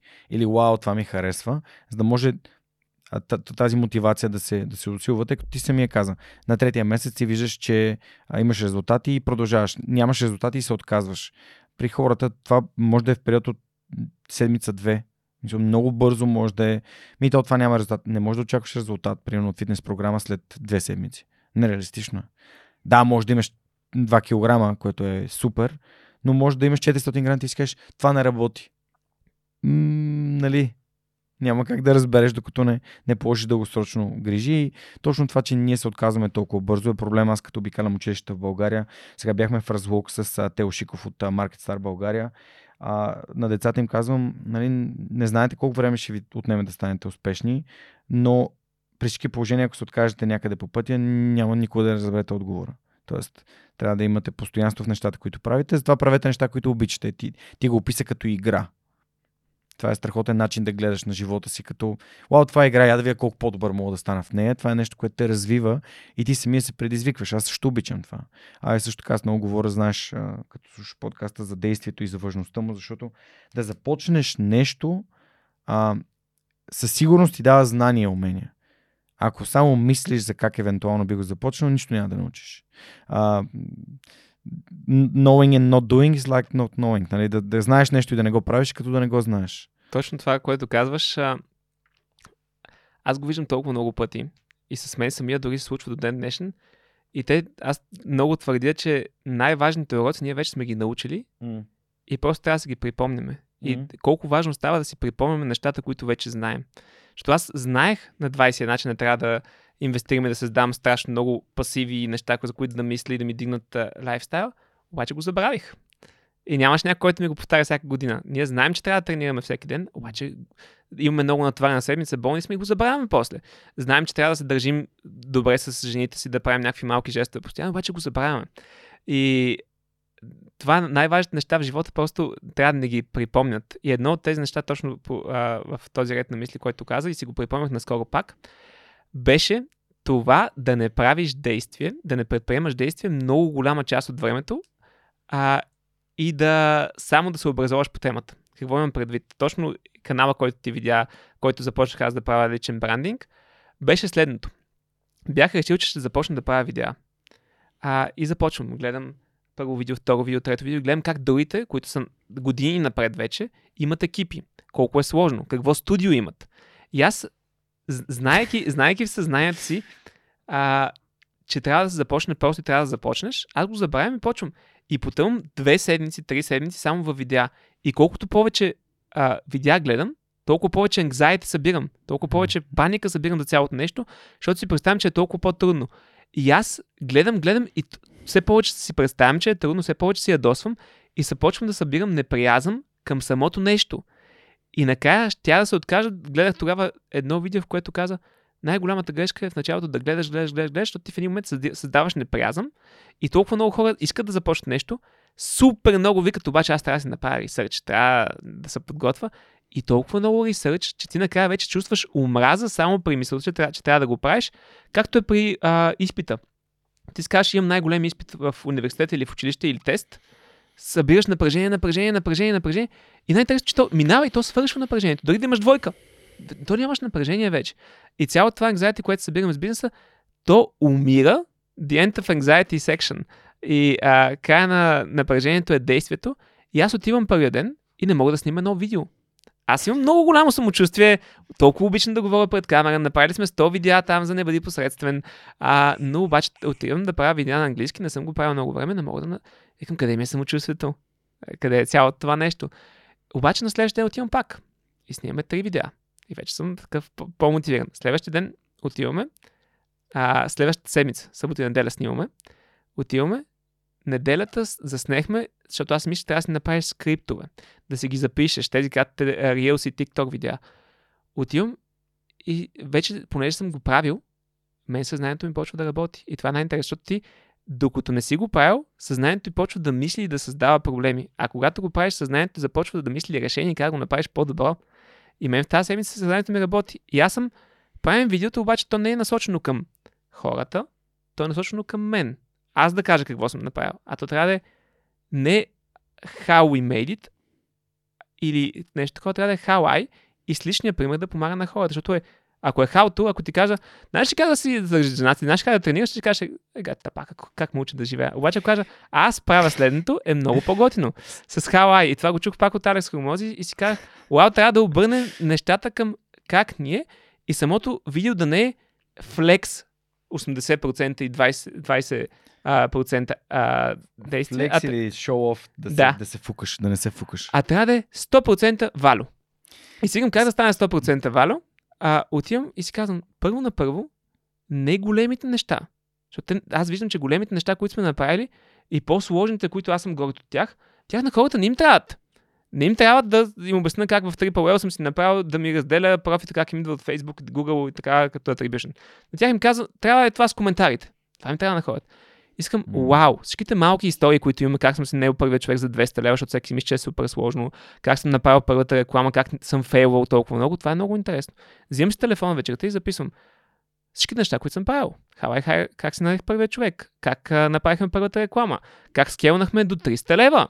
Защото за мен, дойде тук и да кажа, Знаете ли, че най-големият ми успех е като на скелнах до 300 лева, най-богат съм се чувствал, когато имах 100 000 лева и най-големият ми акомплишмент в а, главата е постижение. когато постижение е когато а, си взех първата машинка с педал да пълна бутилките. Обаче, това е нещата, които интересуват хората. Те са в много, много голяма част от хората сега започват и са в началото на своя бизнес. И тях точно е тази идея им страхва и каза, о, аз ще направя това и на мен ще стане така. И обърнах видеята към това и на следващия ден без скриптове, взимам и, и само казвам историята. Как си нех първият човек, така, така, така. И не да, да се представям, защото може да направиш 200 видеа, как си нех първия, втория, третия, четвъртия човек по грешен начин, защото това не е идеалното наемане. Може да направиш само едно видео за това как да наемеш човек на база на сегашните ти ноу-хау и на сегашното ти знание за нещата, но на тях това хората не ги интересува, тя ги интересува на, когато ти си бил на тяхното ниво, когато си започвал и 200 различни начина, защото те, един от тези начина може да е подходящ за тях. И сменихме всичките видеа по този начин. Заснехме 37 видеа, мисля, че за 3 часа и само въртяха. И следващия ден може, може да направя 50. И си казах, а, обаче това нещо стана, защото вместо само да гледаме нещата как става, отидох да го правя и си намерих моя начин. И всеки човек има собствения начин и всеки път е различен, обаче много хора не го почват, защото те се бират непразно към него. А, ще го обобщя малко спрямо нали, моята перспектива. А, най-добрият съвет, който съм чувал за създаване, създане, а, съдържание в социалните мрежи, а, нали, то е вариация на това, което ти ми обясни от Алекс Хромози. А, чул съм го от Лазар, а, Радков от Капачки за бъдеще и то е а, в Фейсбук не се пише, в Фейсбук се споделя. А, също въжи за видеята, когато някой споделя нещо, то работи. Що? Защото то е автентично, защото е а, нескрипнато, защото е разказване на това, през което ти си преминал. И връщайки се назад във времето, аз още от началото знаех, че не искам да правя подкаст как да стана успешен. Ето 5 съвета, 7 съвета, 20 съвета, 500 съвета за как да станеш успешен, защото хората много мразят какво? Назидателен тон. Някой да им обяснява, направи това, тренирай, а, спи, а, не пуши. А, хората мразят това, защото ние още в училище, като започнем да, почвам, като започнем да търсим идентичността си, какви хора сме, а, ние много мразим дори родителите ни. С такива не прави това, Гоше. Така не се прави. И аз съм такъв, защо не се прави? Не, никой не ти казва защо не се прави. Обаче ако, примерно, баща ми каже, а, моя, примерно, а, дядо почина след като нали, получи, примерно, рак на белия дроб а, и така нататък. И ти в един момент почваш си кажеш, аз не искам това да ми се случи на мен. И нали, за положителни и за отрицателни неща. И когато някой дойде и разкаже своята история, както ти правиш днес, а хората започват да си кажат, а, ми това е много интересно. Винаги съм си мислил, че за да наема човек, аз трябва да го назнача, да го осигуря. Ами не. Аз дори а, в началото, хората, които помагаха в свръхчовек, те го правиха безплатно, безвъзмезно. А, първите пъти, в които съм а, плащал на някой да ми помага, съм дал пари на Ани на ръка. Просто защото знам, че това е начинът по който аз се чувствам отговорен към това, което и давам като задачи и правим заедно, обаче също времено нямам достатъчно приходи, за да кажа, окей, можем да го направим това нещо като заплата. И, и, и това са неща, които ти пробваш, тестваш. Нали? Това е, то е м- а, начин по който ти реш, разбираш мога ли да си го позволя и има ли смисъл това нещо да го правя. И когато вече нещата се развият, и ти вече почваш да мислиш по-професионално. Окей, сега за да те назнача, да, аз трябва да ти дам ей, каква е заплата, това значи, че трябва да сметна едни 30, 35, 40% приходи отгоре като разход, за нали, да си премести приходи като разход, защото това е, заплата ти не е тази сума хикс, ами тя е плюс данъците. Много си правя в това направление, защото много хора... Но не е незаконно. В смисъл, Незаконно е, ама никой няма, никой няма да ти каже, ти си дал за 5 месеца заплата по 200 лева на някой. На Монката също давах пари да монтира и да записваме на ръка. Ама а, аз нямах приходи. Аз нямах, а, нямаше ги Yotpo, нямаше ги Superhosting, нямаше ги Storpo Storage, нямаше ги Hacksoft, нали, нямах 350 човека, нали, Patreon а, обще, общност, която да дава някакви средства, т.е. имах ги тях и те, от тези парички, които получавах от тях, аз реално а, плащах данъци, за да мога аз от тях да изваря от джоба си пари да дам на монката, че, че го правим това нещо заедно. Точно така. И ти благодаря, че даде контекст, защото може да звучи много грешно и той дава съвети да не се наначават хора. Не е това целта, просто казвам, че истинския живот а, и началото не е толкова лъскаво, както ни се изкарва да го, да го правим. И много, много интересно е, че в момента най-отговаряният въпрос в САЩ на тинейджери какъв ще да станеш е ютубър. И това е и в България. Така е, знам. Просто няма, няма, няма класации. Много хора искат да правят съдържание и всеки... Това е големия проблем обаче между хората, които искат, те всеки иска, и между хората, които го правят. И виж колко е интересно. Аз, защото аз си говоря с мои близки. А, дори Жоро казва, не се чувствам не се чувствам а, достатъчно направил нещата, не сме си структурили така бизнеса, че да правим съдържание. И започвам това нещо да си го мисля през съзнанието си, казвам, абе, това е много интересно и точно пак от Талес Хромози съвета говори за нещата, които си правил, а не, а, не казвай how to, не казвай как да, а казвай как аз. И в момента, в който го обърнеш на как аз, твоята история е уникална и интересна. И ако всеки може да разкаже, и всеки казва, аз не съм достоен, не съм стигнал до примерно 100 000 лева оборот или до 50 или до 10. Няма значение къде е стигнал. Разкажи историята за това как се започна, защото моята история, цялата най-интересното нещо за всеки един човек и най-полезното е в началото, докато сме били mm. с 14 000 лева оборот на месец, как съм започнал, защото това е много сложно. Наистина, мен тогава това ми беше квантова физика и не мога да си го представя. И, и не е готино това, което го правя в момента. Готиното е това. И всеки има 200 000 истории, които може да разкаже и просто правиш нещо, записваш го. Правиш нещо, записваш го. Ти, когато си започвал свършиш човека, нема си бил господа на подкаста с 300 епизода с, с спонсор. Не, ти си отиваш, почваш, записваш и почваш да го правиш по-добро. И интересното на хората е история, в която mm. някой се опитва да прави нещо по-добро всеки един ден и той успява. Mm. Историята му е не успеха, а пътя. пътя. И в Inner Essentials ние направихме една много голяма грешка в съдържанието през 2021-2022. Започнахме да им казваме, имаме толкова складове в тези държави, имаме толкова милиона клиенти. Не ми пука. Обаче, ми пука, ако сега на, на този един етап от Това е разговор с инвеститори, не е разговор с клиенти.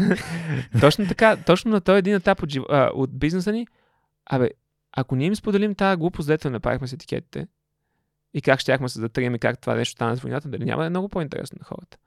Ако ние им споделим грешките, ако ние им споделим истинския път, ако ние им споделим това, което се случва в момента, точно както ти каза да им споделим, а не да им постнем, а, те ще искат да следят историята. М. И хората се асоциират с брандовете заради начина по който ги карат да се чувстват, а не заради това, което са. И ти ако чу- хората да чувстват, вау, това семейство, тези младежи, те, тези хора, Да. Искат да правят нещо и постоянно се будат и работят сутрин до вечер и правят това, това и това и това. О, ма те са ми интересни, аз ще ги гледам. Обаче ако тези младежи ми кажат, а, тренирай, а, дръж добре жена си, а, купувай си, мъжи с тези неща, това ще реши проблема с акнето. Кой си ти да ми кажеш? Какъв си ти? Да. А, всъщност, тук ти каза нещо яко и аз само ще го обърна, Да. че хората много мразят да им продават. Аз много мразя, примерно, даже вчера имах една ситуация, една жена ми писа в LinkedIn да ме покани в, нали, да ми прати покана в LinkedIn и ми, ми даде контекст обикновено. Нали, хората, които не ми дават контекст, не приемам. А, и аз си написах, само моля ви не ми пращайте студени продажбени съобщения. И тя, ама извинявайте, аз съм толкова голям фен на подкаста, нямах. Но много често ми случва някой да ми прати покана и да почне с някакви студени продажби. Или директно да почне с студени продажби. Това е нещо, което аз ненавиждам. Защото хората не, не си, ти не им продаваш. Хората си купуват. И за да си купят, те трябва да усетят, че това е тяхното нещо и ти да си им го разказал по начин, който да ги кара те да искат да го имат това нещо. Да имат тази емоция, да, да получат това нещо. Аз съм виждал неща в интернет, които са такива, аз искам да го имам. Нали? Без значение как са ми го продали. Нали? Аз просто а, никога няма да си извадя портфейла за нещо, което някой ми каза, ма ти трябва да го имаш. Това е, това е твоето нещо. Не. То е моето нещо, ако аз реша, не ако ти решиш. Точно в този ред на мисли, тук две много интересни истории искам да разкажа. Първата е на нашият основен дизайнер и фотограф Никола Николов. Той идва в нашия бизнес. А 2021 година всеки ден идва в офис. Той не е нает от нас. Просто сме го изкефили с нещо. И идва всеки ден и работи цяла година. Почти всеки ден идва в офиса и прави дизайни, прави някакви неща. Никола да ти платим? Не. Никола ти платим? Не. И докарва стоеност в нещо, което ние не сме добри. Ние тогава не разбираме толкова много дизайн, правене съдържанието. И ние в един момент в края на годината, ние се чувстваме, не искаме да му дадем света. Не искаме да му дадем света, ние се чувстваме толкова длъжни и той идва и запълва някоя дупка, която ние имаме в момента, нещо, което не правим добре, той го прави по-добре. И вместо да дойде някой човек и да ни е ангажимент, ние трябва да го обучаваме, той идва и не очаква нищо. И ние тогава му купихме MacBook и с MacBook го поканихме да работи при нас и той започна да работи при нас вече. Официалната история обаче ни докара толкова много стойност. И втора история, тя е много скорошна. Едно момче каза се Георги Марин, Марин Чешки. Ще се казвам Марин Чешки, той се сърди. А, младо момче на 17 години. М. Аз започвам с моя контент. Обаче аз нямам идея как се обработват TikTok, Reels и подобни неща. А, казвам на хора в екипа, обаче това е съвсем ново нещо. И в един момент това момче ми пише в Instagram и ми казва, може само да ми пратиш сурови така, да аз ще направя всичко. И ми праща много добро видео. И аз очаквам вече оферта, защото са ми писали още 50 момченца да, Да, да. ми правят контента, платено по 30 евро на видео, 40 евро на видео. Много. ще- Това са много пари. Обаче това, Само ти кажа, тази цена е много висока. Т- това момченце го прави. И викам, окей, нали, много готино. И той вика, може да ти правят другите. И аз казвам, да, обаче супер, супер много хора ми пишат, аз чакваш офертата от него вече. И той вика, не, не искам са- само ти докажа, че мога да ги направя по-добре от него. И му изпратих още 7 видеа и те ги направи. Викам, много интересно момче. И в един момент вика, може ли да ти публикувам съдържанието в а, САЩ, да го линкам към твоя акаунт и да дам профил на теб, за да имаш последователи от САЩ, защото алгоритъма, ако го по- ползваш в България контента, го показва само в България. Викам, а, викам, може. И дава стойност за нещо, което за мен е ново. Да. Имам нужда от тази стойност в момента. И в един момент го питам, "Бе, на колко си, откъде си? И той се оказа на 17 от Пловдив. Викам му в нашия офис. И викам, чакай да видим това момче, нали, да не е някаква пр- продажба на фони. Интересно ми е. И му казах, искаш ли да работиш един месец безплатно при нас М. а, и да правиш съдържанието всеки ден, да правиш тези видеа. Викам, аз ще докарам стоеност по различни начини. И Той се нави и започна да прави видео всеки ден. От тогава той каза, че мечтата му е да иде на подкаст в uh, Impact. Той е много голям фен. И в Impact аз имах събитие, той също беше с целият това и го споменах. И за него това беше вау. М. След това бе, кани го на много събития, запозна се страшно много хора всеки ден в офиса и свърш, идва края на месец, аз винаги съм искал да му платя. Да. И му плащам. И той ми връща парите. И ми казва, тази стоеност, която ми докара с тези контакти, вика за мен е години напред аз си представя да, да постигна тези неща, за мен е много по-ключово.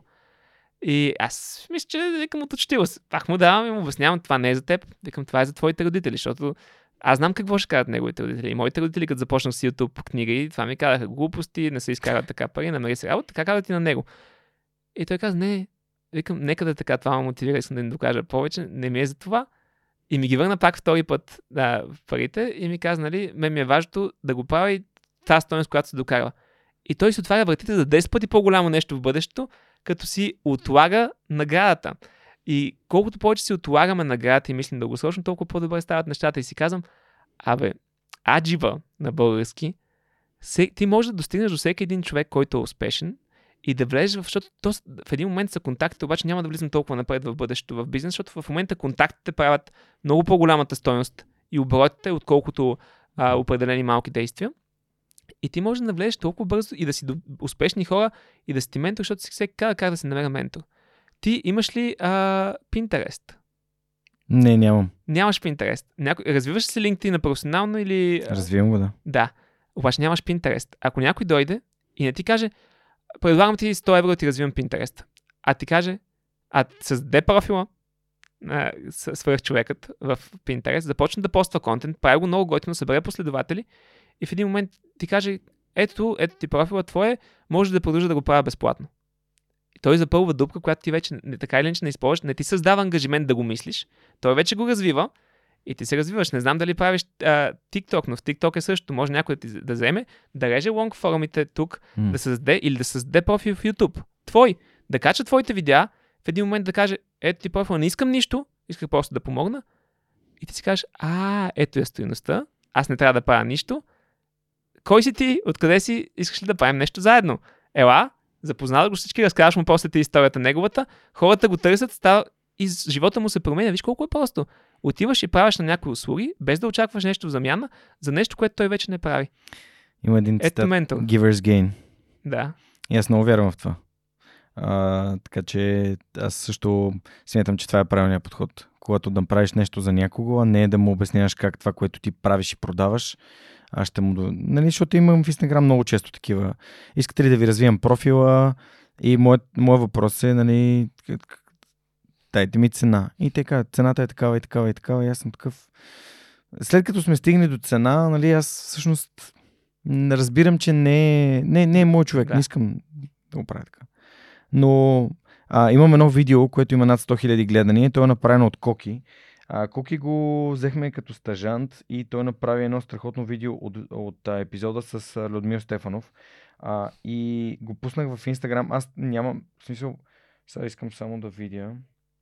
В Инстаграм имам, имам видеа, които имат по няколко хиляди гледания, като най-много е, не знам, може би 15-20 покрай сега, покрай а, нещата, които правим в LimeChain. А, имаме едно видео с Марто Вечев с 12 000 гледания. А, видеото, което Коки направи, има 106 000 гледания в Инстаграм. А, е, това е видеото. А това е бащата на Неда, между другото. И много се кефя, че... И той е, е, е, една вечер, примерно в 11 часа вика, е, това е видеото, пу- публикувай го в Инстаграм. И в TikTok. Не, мисля, че в TikTok нямаш толкова много гледания, но в Инстаграм избухна много. А, та, и, и Коки, и Монката, и Цецо, общо взето хората, които правят неща за екипа. Много време свръхчовека, примерно Яница и Ана Мария създадоха сайта на свръхчовека. Безплатно, без нищо. А, след това, нали, Моника се включи като стъжан да пише статии. Аз много вярвам в, в това, че трябва да търсиш хора, които имат нагласата и припознават твоята мисия, а не а, да са фокусирани само върху това, което ще получат. А, и това е за мен една много добра разделителна линия между хората, с които искам да работя и хората, с които не искам да работя. Вас интересно ми е спомена, че слушаш подкаста от много време и си слушал почти всички епизоди. А, трудно ми е да го повярвам, защото толкова много, а, толкова много съдържание имам също време, пък ти очевидно си доста зет. Кажи ми как попада на теб свърх човек. Ами, даже си спомням момента.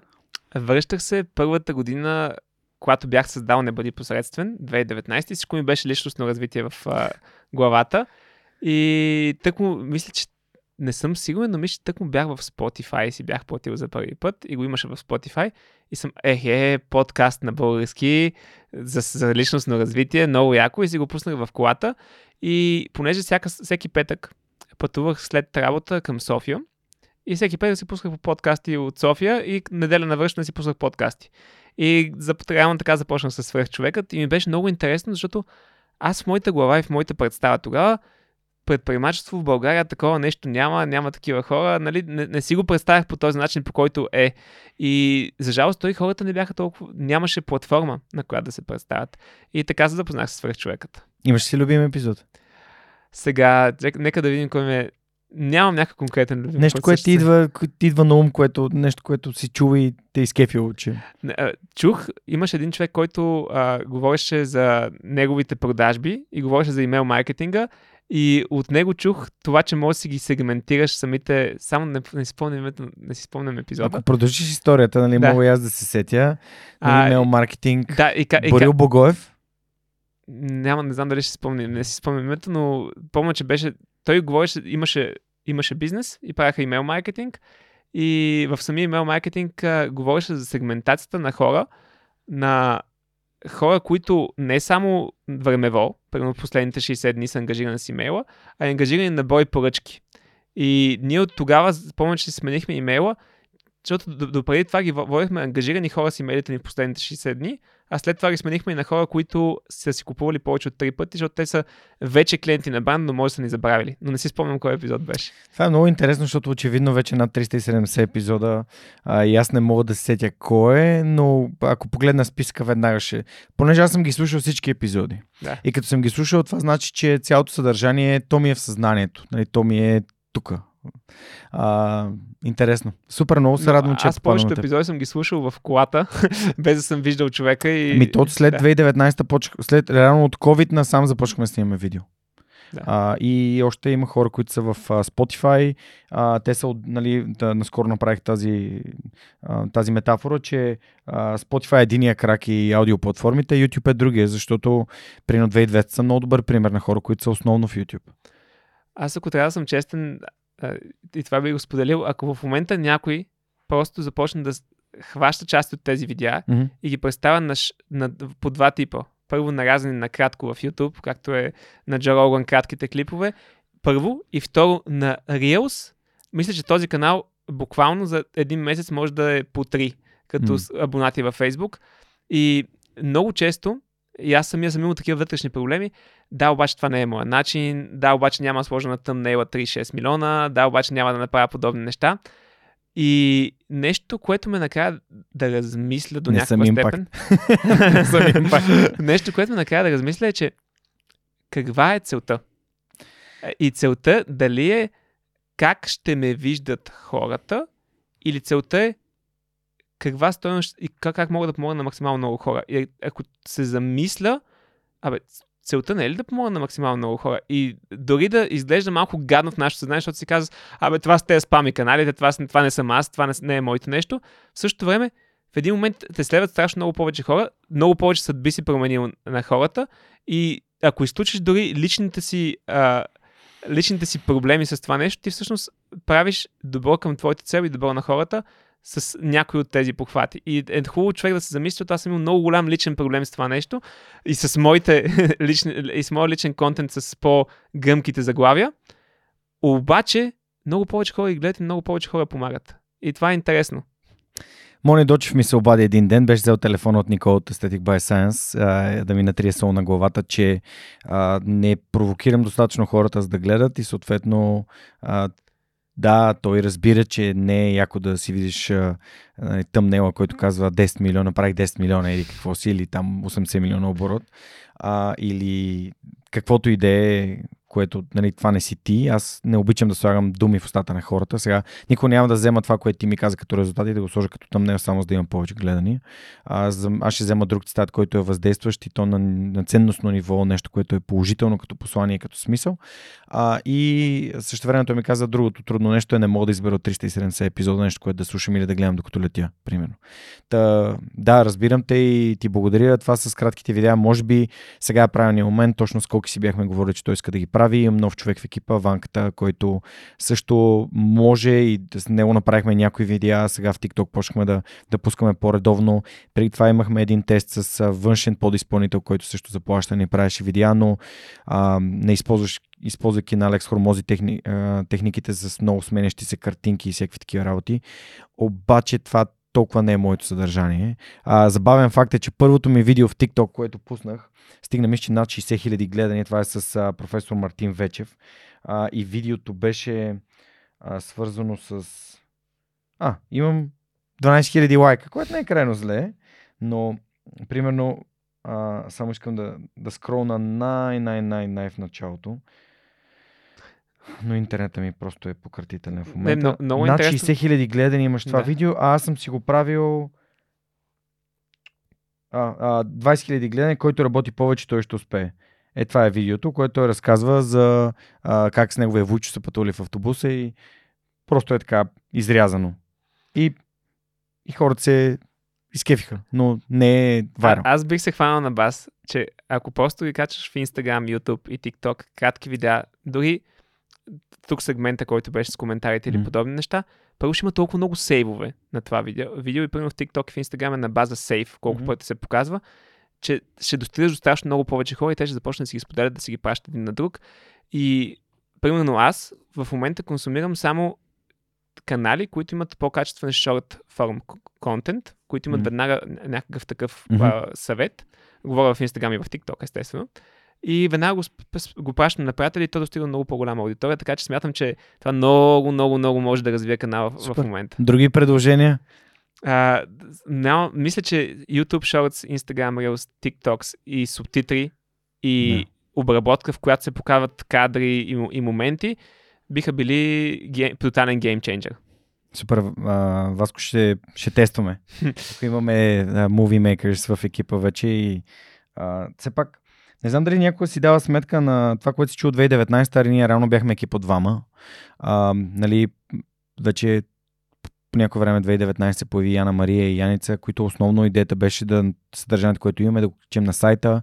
След това се появи Монката, почнахме да правим видеа а, и така нататък и така нататък. Това цялото нещо, то е, живее собствения си живот и всъщност в момента с подкрепата, която имам от а, спонсорите, нали, нещата са на много по-професионално ниво и разбира се, тук аз ти казах малко по-рано, новото ни студио е а, спонсорирано от Decibel, които са една страхотна българска компания, която произвежда професионални шумоизолационни материали. Не само, че ги произвежда, ами тя прави целият пакет по консултиране, по монтаж, а, за да бъде крайният резултат точно това, което ти си представила, не просто а, като в а, нещо направено в AliExpress.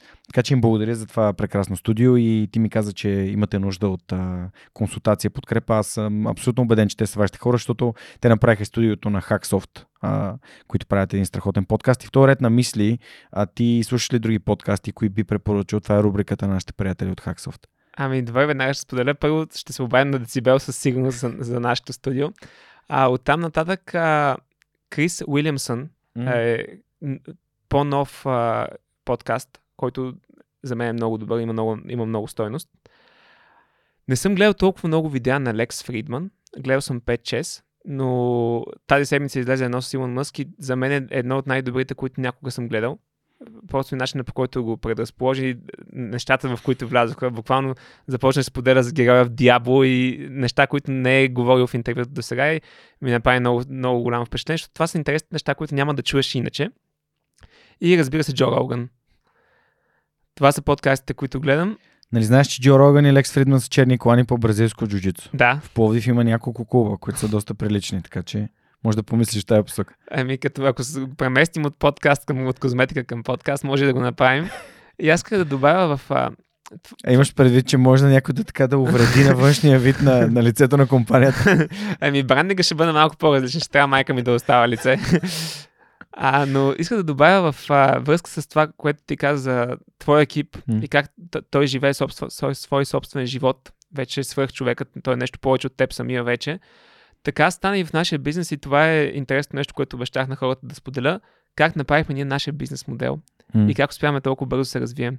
Да, се, да, да, довърши. да, защото се появи Жоро и тогава решихме да направим следното.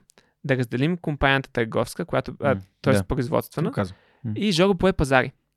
И реално ще вземах и съвсем хипотетични цифри да кажем, че себестоеността на един от нашите продукти струва 10 лева. Мгм. Аз ще му го дам на 10,50. Нещо символично. И той започва да си го продава. Но е с отделна компания. Оттам нататък се появи сестра ми, малката ми сестра. Тя е на 21 в момента. И започна с а, бизнес а, точно по същия начин. Взе държава, започна да се развива. Тогава нямахме толкова голям екип и всеки сам си отговаряше за маркетинга, рекламата. Всяк... Взимаш страна и то си е твоя бизнес. И тя успя страшно много. Имаше месец във Франция с 360 хиляди евро оборот месец. А, след това беше Борислав. Борислав е наш партньор. А той е... Боби на- го видях на Book Talks наскоро и ме покани на ваше събитие, така че. Точно така, Боби. Той беше най-интересният случай. Много, толкова не ме е преследвал гадже в живота ми. Буквално започна да ми спами всеки ден. Да ми Това се пише- нарича проактивност. Поздравление, беше, Боби. беше най-проактивният човек на света. И аз бях в началото на есенето си, не исках да се занимавам с такива неща. Той викаше, продавам Гърция, викам, откъде е паднало това момче. И не му отговарям, пише му, ми става неудобно. И той даже разказва историята, вика, така не съм преследвал момиче, вика, аз как съм гонил от теб. А, и аз започвам на банкет съм, там съм. И накрая толкова ми беше омръзнал от Боби, че му казах, Боби, ела, няма да ми плащаш, ще ти дам два кашона с тока. А те, моите кашони тогава бяха по 40 кг и Боби идва в офиса, не може да го дигне, едва го качва в колата, вика, Васко, половин час съм го търкалял до апартамента. И Боби по същия начин, по който аз започвам, започва. Товарителници, Спиди Екон, Гърция, няма договор. Пред мен е представил, че има всичко. И той обича да казва, нали, дори да нямаш отговори, така вече ги имаш. Знаеш ли английски? Да. Знаеш ли какво си? Да. И той си представи, че може всичко и в процеса започна да развива и дойде към нас. След това приятелката ми, която е тук днес, а, Мона, започва, супер много работи и аз давам шансове на хората, когато видя, че те не го правят само е така, а наистина имат супер голямо желание. И тя тогава не ми беше приятелка, беше при нас във фирмата и стои от сутрин до вечер с нас и бачка, обаче не иска да си свърши работата, иска да научи новите неща. М. И стои, покажи ми това, покажи ми това, покажи ми. И аз в, момента, в един момент съм ми показал толкова много неща, че тя може сама да си направи сайт и, и, с- предлага М. ми, може ли да започна бизнес в държава, в която аз никога няма да си помисля. Както казах в началото, правиш ли Pinterest. Тя вика, мислиш някой да продаваш в Ирландия. Викам, а, то това е на майната си. Взима, взима, взима Ирландия. И изведнъж Мона миналата година прави над 1 милион оборот. Супер яко. А от нещо, което ние сме нямали да започнем да правим. Сега ако някой дойде и ми каже, знам как да развием онлайн магазин в Азия, ето, давай, няма проблем. Нека да го направим. И изведнъж тези хора, сестра ми, голямата ми сестра също вече е в бизнеса по този момент, Мони, Жоро, Боби, Елена, сестра ми Мария, всички са в компанията. М. Всеки има своя собствен бизнес, всеки купува от компанията майка, но тя няма толкова голяма печалба. Обаче, когато всеки има собствен, своя собствен интерес и от него се зависи все пак неговата печал, всеки пушва, пушва, пушва, Да. пушва, пушва. И в същото време аз видях голямата грешка, когато бяхме с един общ бизнес с Вие Жоро. сте направили нещо като франчайз, само че за хора, с които сте видяли, че те са а, сериозни, лоялни, отговорни, проактивни а, и, и то, то, това е, да, нали, вие, ти събираш отбор от суперзвезди, които научават нещото и го правят на отделен пазар. Както ти каза, ти си правиш бизнеса с фенове на свърх човека, аз си правя... То не е бизнес, свръх човека не е бизнес. Да. Но правиш свърх човека с фенове на свърх Да. човека. И ние всички сме фенове на това, което правим, всички ни кефи. И никой не дойде с финансовият, финанс, финансите в главата, Да. с дай да правим нещо яко. Супер. И заради това се получава. И тук ще да отваря една скоба, защото много хора си мислят, и за мен лично, по, от моят опит, партньорството е много сложно нещо, води до много проблеми, защото вие можете най-добри приятели, обаче после имате гаджета, жени, семейства, различни пътища. Единия неизбежно, един да прави повече от другия, ако сте партньорство 50 на 50 или трима души. Неизбежно, невъзможно. И това създава напрежение и начинът по който сме го създали, ако човек не прави достатъчно, първо ние ще го подкрепим, но второ, той носи с последствията от това да не прави М. достатъчно Мгм. и хем няма напрежението, хем има позитивите от това всички да гледаме в една посока и да бачкаме от сутрин до вечера. Плюс това, вие може да си споделяте практики, неща, които сте научили, неща, които са работили, така че това е много яко. Ами, супер, супер, много се радвам. А, благодаря, че сподели за бизнес модела и всъщност това как сте направили една компания да може да оперира толкова много пазари. А, всъщност, а, какво направиха нашите приятели от Hacksoft? Решиха да споделят как са направили бизнес а, на софтуерната компания през техния подкаст, който се казва Hackcast. И нали, а, си партнираме в това да споделям за техния подкаст, който е на английски. Всеки, който иска да се стартира стартъп компания а, за особено софтуерна компания, може да изгледа техните епизоди, техните сезони и да научи адски много за грешките по пътя.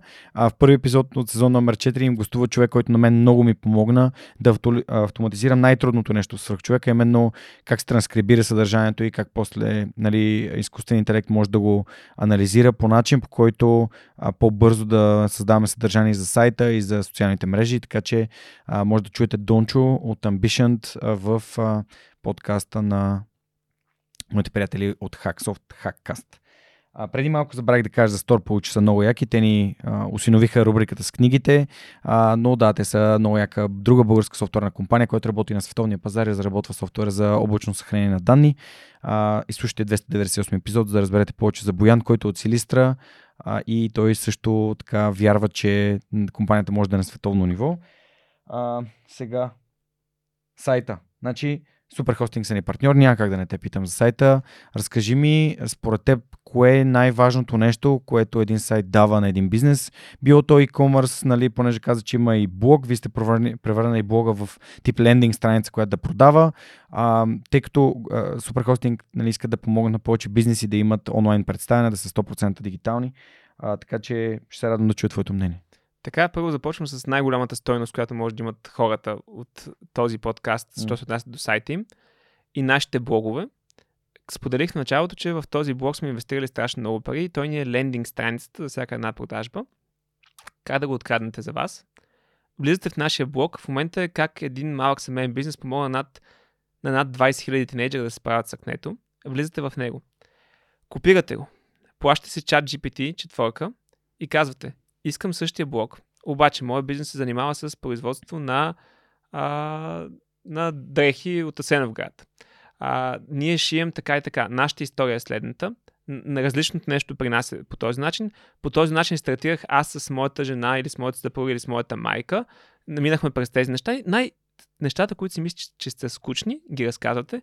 Чат GPT ви генерира в същите абзаци. Казвате, моля те, запази структурата с абзаците и заглавията.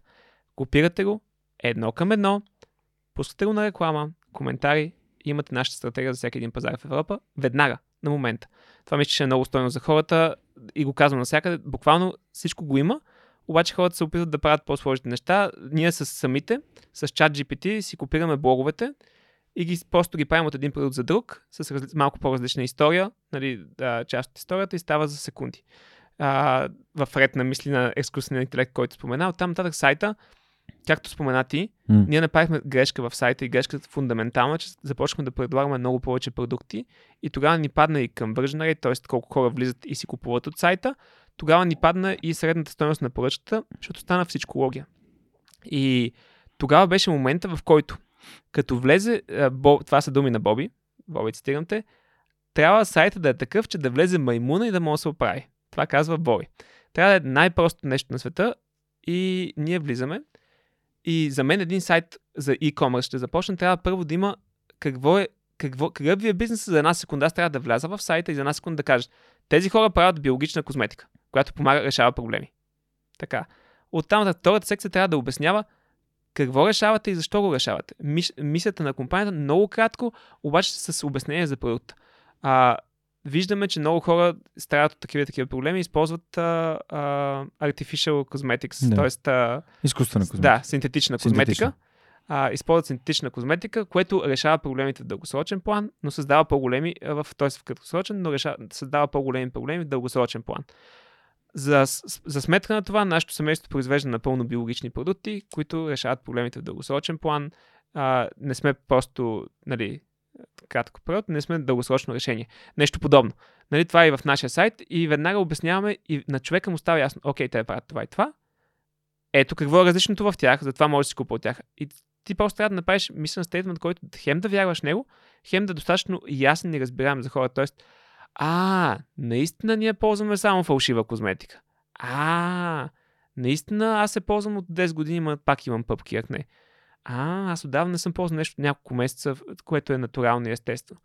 И тогава вече влизаш в продукта и почва легендата и описанието на продукта. И както ти спомена в началото на подкаста, също най-отгоре сме направили най-продавани, първата ни секция най-продавани и елиминирахме по всичките си продукти, просто хората не влизат в тях, вкарали сме най-продаваните, защото те носят 80-20 парето, разбира се. И от, отдолу вече имаме и другите продукти и как правим така, че хората да стигат до другите продукти, правим директна реклама към останалите продукти с директно да отиват на страницата на този продукт, а най-отгоре сме оставили най-продаваните за хората, които просто влизат или се чули за някъде от Tina Essentials. Това са важните неща, но най-успешното, което ние имаме опит с него, защото има много успешни стратегии, е именно блок Advertorial, в който влизат хората, прочитат цялата история на бизнеса и накрая имат някаква оферта, с която могат да си купят и да тестват продуктите. Велико. А, супер много ти благодаря. Благодаря на Superhosting, че ни подкрепят, че ни помагат а, да имаме готин сайт, да ни хоснат и да имаме customer сервис по всяко време, ако има някакъв проблем. А, разгледайте техните предложения. Също така в бюлетина на свръхчовека всеки месец получавате линкче към готина статия на техния собствен блог. Благодарим за това, че също така помагат да правим живите събития и тук е момента да ви кажа, че на 29 ноември ще направим следващото живо събитие, на което ще ми гостува Никола Рахнев. Това е подкаст на живо, в който ще имате възможност да задавате въпроси след епизода и след това да си направим един нетворкинг с хубав коктейл, да си поговорим, да се познаем с други готини хора и така да подкрепите и свръх човека, пък и да се запознаете с някои хора, които може би само сте чували и виждали тук при подкаста или някъде из нета. А, 29 ноември може да си купите билетче, като потърсите събитието във Facebook, каза се на живо, свръх човекът с Никола Рахнев или просто ми пишете съобщение, ако не може да го намерите и аз ще ви изпратя линк към самото събитие. А, супер. И всъщност тук нали, е момента да те питам и въпросите на нашите приятели от Йотпо, които спонсорират и подкаста, спонсорират и този месец. Общо взето компания, с която, както казах по-рано, нали, ако не можеш да работиш с някой за един ден, нали, изобщо не се занимава и с тях вече две години и половина. А, Никола от Aesthetic by Science от Impact също е човек, който ме свърза с тях, за което съм супер благодарен. И това партньорство за мен е а, страхотно. А, всъщност първият ми въпрос е м- как реагират хората на бранда и на Essentials? Преди да отговоря, само ще кажа, че много хора не знаят, но ние сме най-големия български партньор на Yotpo. да, ние използваме SMS Bump. Даже мисля, че бяхме първия Shopify магазин, който го използва. А как разбрахте за тях? Ами, гледах видеа в YouTube как да продаваме повече. Имейл маркетинг, SMS маркетинг, а SMS, SMS Bump. Не беше Yotpo още. А, влязахме в SMS Bump, след това вече стана acquisition купуването от uh, Yotpo на SMS Bump и продължаваме се работим с тях.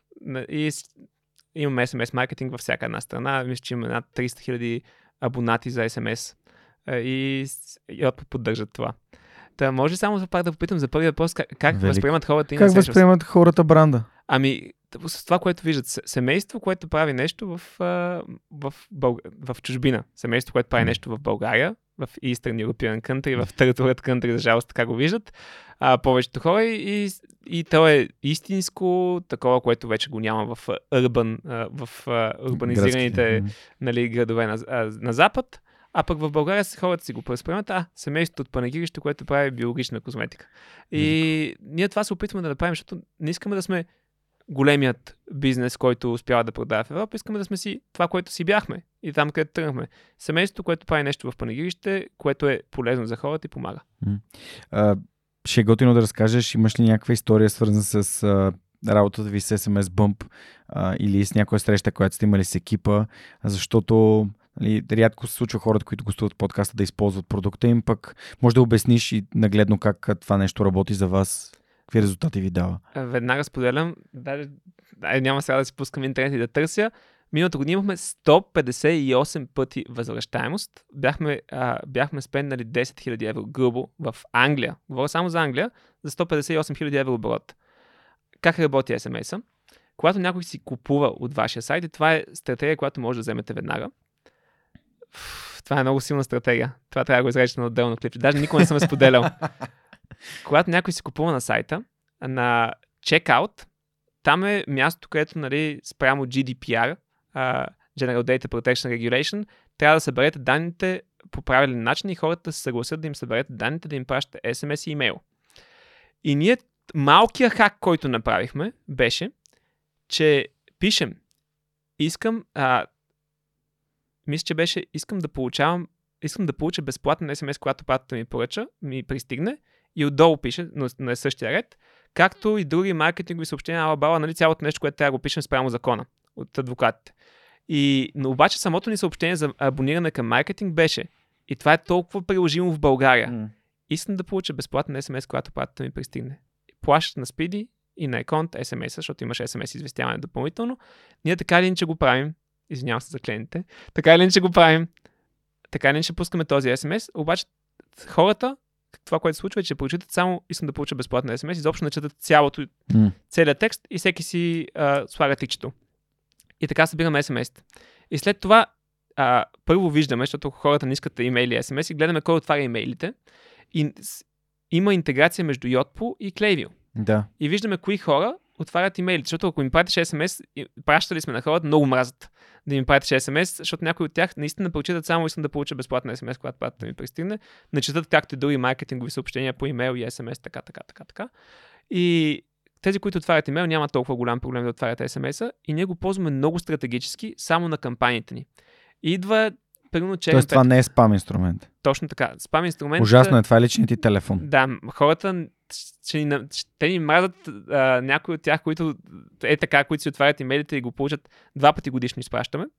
И винаги е следната стратегия. На 8 марта, когато даваме безплатен продукт, когато останат 100, изпу- пускаме или когато останат по-голяма бройка в някои други държави, може са 1000 в България, зависимост от а, аудиторията, остават 1000 SMS, бам, на секундата, всичко живо влиза и се купува. На черен петък остават 3 часа. И там е цялата аудитория, която вече така или иначе имаш, винаги достигаш до нея и те си казват, а, остават 3 часа и казваш и а, ръден си чувстваме, че трябва да бързат и скеристи няма, а, няма повече и SMS така прави огромна възвръщаемост а, от цялото нещо. Това е един начин, по който го използваме. Това са кампаниите. А другото е Flows се нарича, флоуве. Да. А, там правиш автоматични неща. Ние сме създали два флоа, които могат да са полезни на хората. Все пак е месец на e-commerce, ще влезе малко повече в детайли. Единият е, когато си изостават количката, както Да. изоставате си Abandoned cart. Abandoned cart, точно Мгм. така.